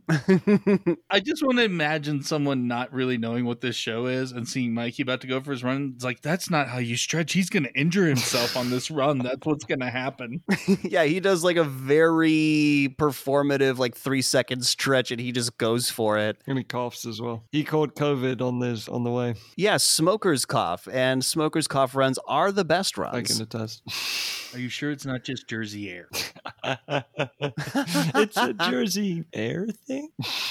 Yes, so he goes for a jog in scenic New Jersey. And my, my question here is how the hell did people go for runs without music? He- like, did people just go for runs just to run? Like fucking crazy people? Like, how did they do this? Well, I don't know because he should have at least had a Walkman. yeah, you could walk with, run with a Walkman. I mean, they're a little bulky, but Jesus, I, I can't go for a run without music. Or a Discman, right? The Discman we would often skip. I don't think we were up to the uh, the Mini mini, discs disc, yet. yeah, yet. But uh, a Walkman, yeah, you had armbands for it. You could clip it on a belt clip. Paulie and Christopher are driving up behind him, and how the hell did he not hear this car? they're like 20 feet behind him, and they're just following Cars don't make sound until you get a at least feeling. 10 feet away. He Hasselhoffed He it. He got it. his sixth sense. He books it into the woods. Paulie and Christopher run out with their pistols. And Paulie, in the middle of this chase through the woods, runs through some poison ivy. I don't know why I loved it. And this is such a great touch because eventually Mikey trips and falls into a creek. And before he can get up, Christopher shoots him in the leg. So obviously he's done for at this point. Yeah, pretty much. So you have a contrast of Mikey begging for his life and Christopher yelling at him about killing his friend. And you got Paulie complaining about the fact fucking that he's got poison fucking ivy all over, and then the killing happens. Like, I'm sorry, I'm sorry. And yeah, Mikey in some water. Yeah, a little bit of a parallel there. Christopher yelling, You shot him in the fucking bathtub. He didn't have a chance for run. I can feel it itching already. It's such a good scene. So good. Yeah. And he tries to blame it on Junior, and they're not buying oh it. yeah, that was great. It wasn't me, Junior. shot him. Like, are you fucking kidding me, Mister Magoo? So Paulie and Christopher unload their pistols into Mikey, and he's he's dead. I think we could safely say he's dead. I like that not every shot landed. You had little squibs or whatever under the It's true.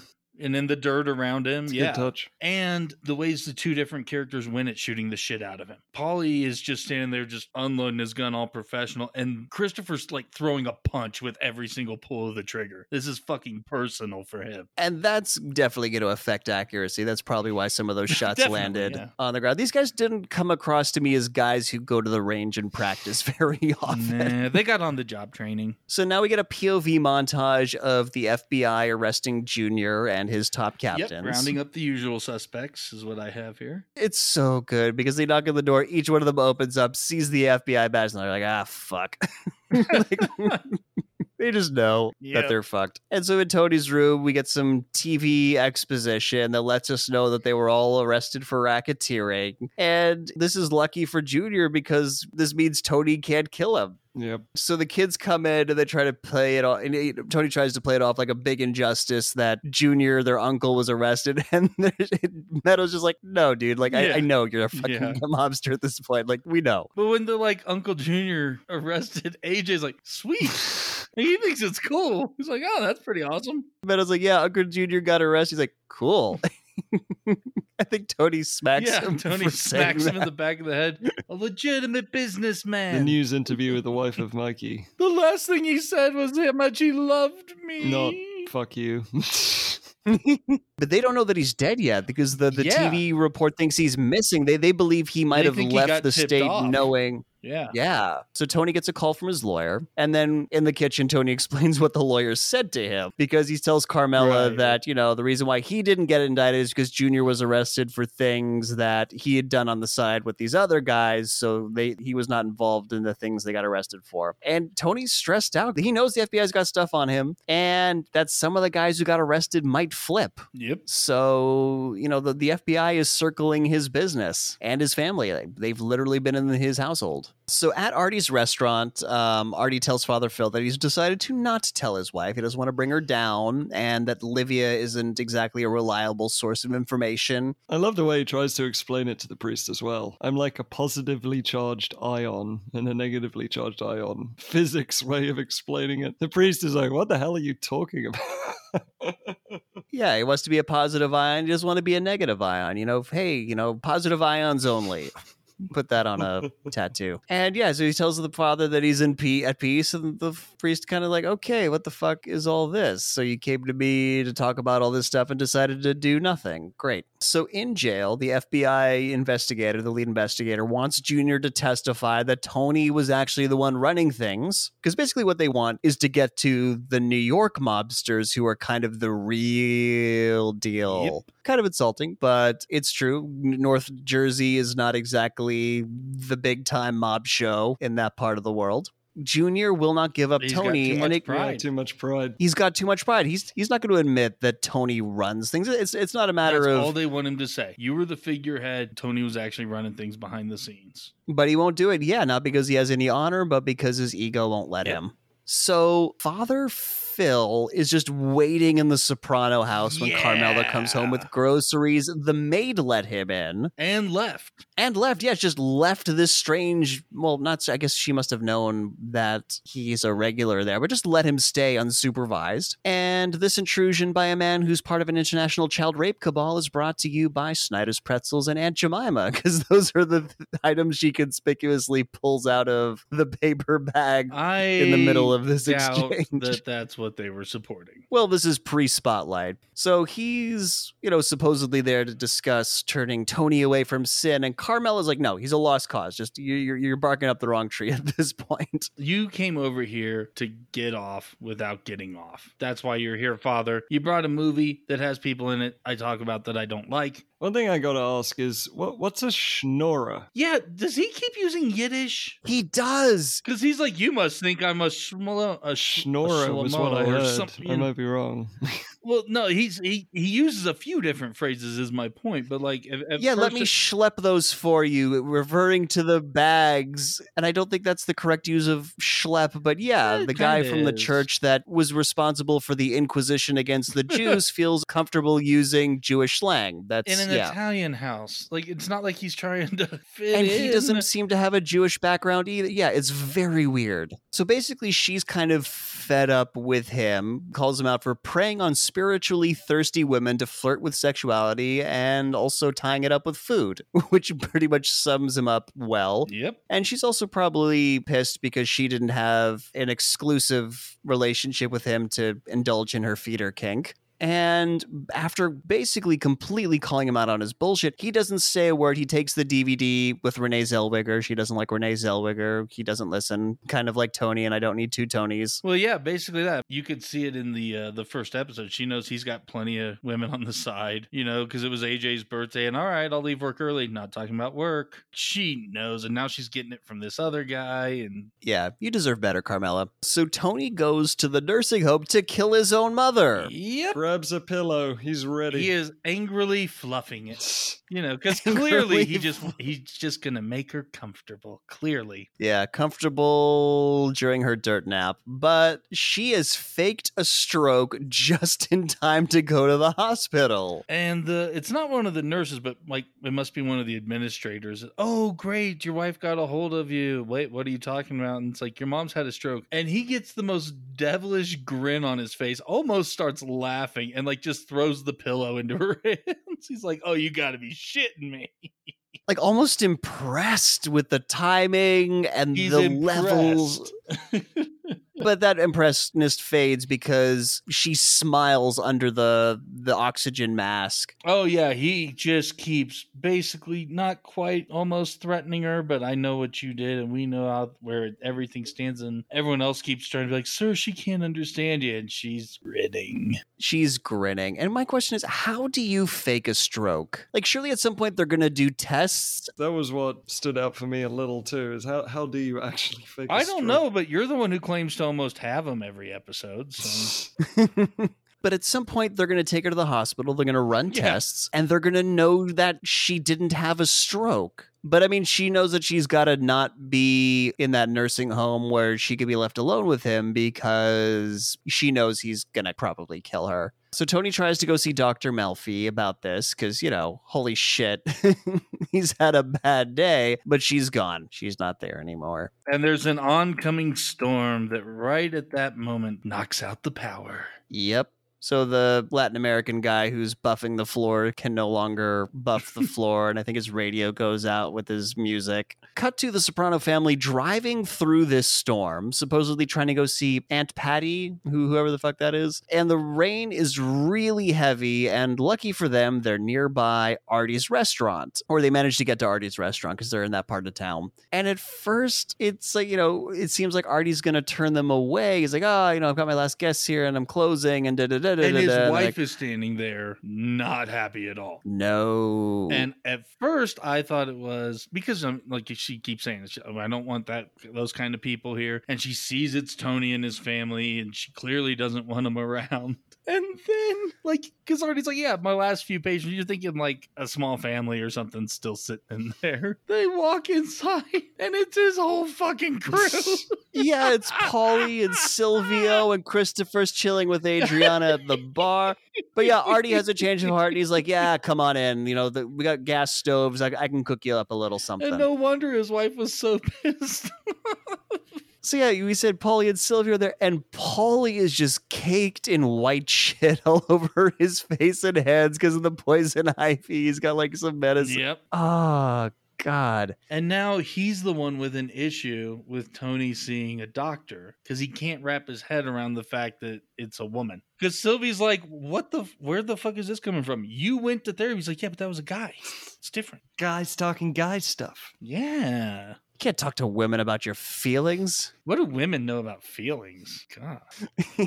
Silvio's like, hey man, you need to get over your fucking issues with women. And second of all, Tony's gonna be the boss, so maybe you need to just get the fuck over any issues you have with him in general. So Artie brings out the food that he's been able to cook under these circumstances, and the, the soprano quattro are together, and Tony proposes a toast telling them that, you know, when they have families of their own, they're gonna want to remember the little moments like this right now. And the season ends with them eating in the dark as the storm rages outside. As the storm approaches even stronger around them. Yeah. symbology, but in such a good way. I put symbology in quotes, but I knew one of you was I, going I to honestly just said, damn it, this is such a good show. That's just how I attend it.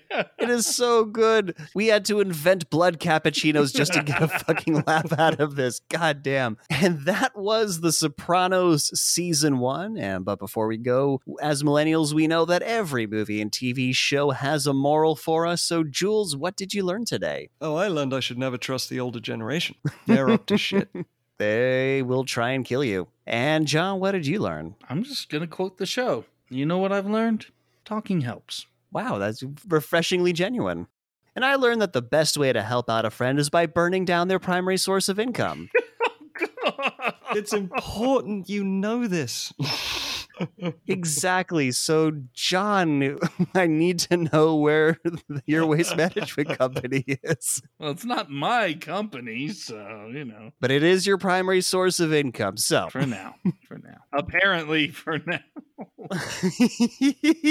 and before we go, we need to tell you what we're doing next time. John, what do the folks at home have to look forward to? The 1995 resurgence of the James Bond franchise, GoldenEye. Oh yeah, it's gonna be good. And do you have any uh, any reviews for the for the audience at home? Get them excited. I do. I have three. Would you like one that has relevancy or coherency or both? Can I have one with neither? Uh, no, actually. Something irrelevant and incoherent. That's what we want on our podcast. That matches the tone. well, we'll just put those two together, okay? Relevant yet incoherent. Done. Let's let's have that one. If the 1997 video game, I think, I think is in parentheses. If the 1997 video game, I think, the movie should be good too. What? I told you. That is somehow the greatest and worst review I've ever heard in my life.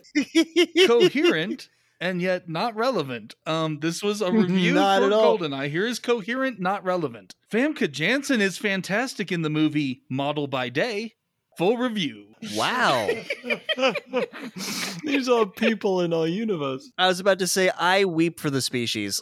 And that's our show. If you liked it, please subscribe. If you loved it, please share it with all your friends. And whether you liked it or loved it, we'd appreciate it if you gave us a five star rating on Apple Podcasts to help others find us. Also, be sure to like our Facebook page and follow us on Twitter. Links to both of those are in the show notes. Thanks for listening, and we'll see you next time for another episode of Millennial Rewind.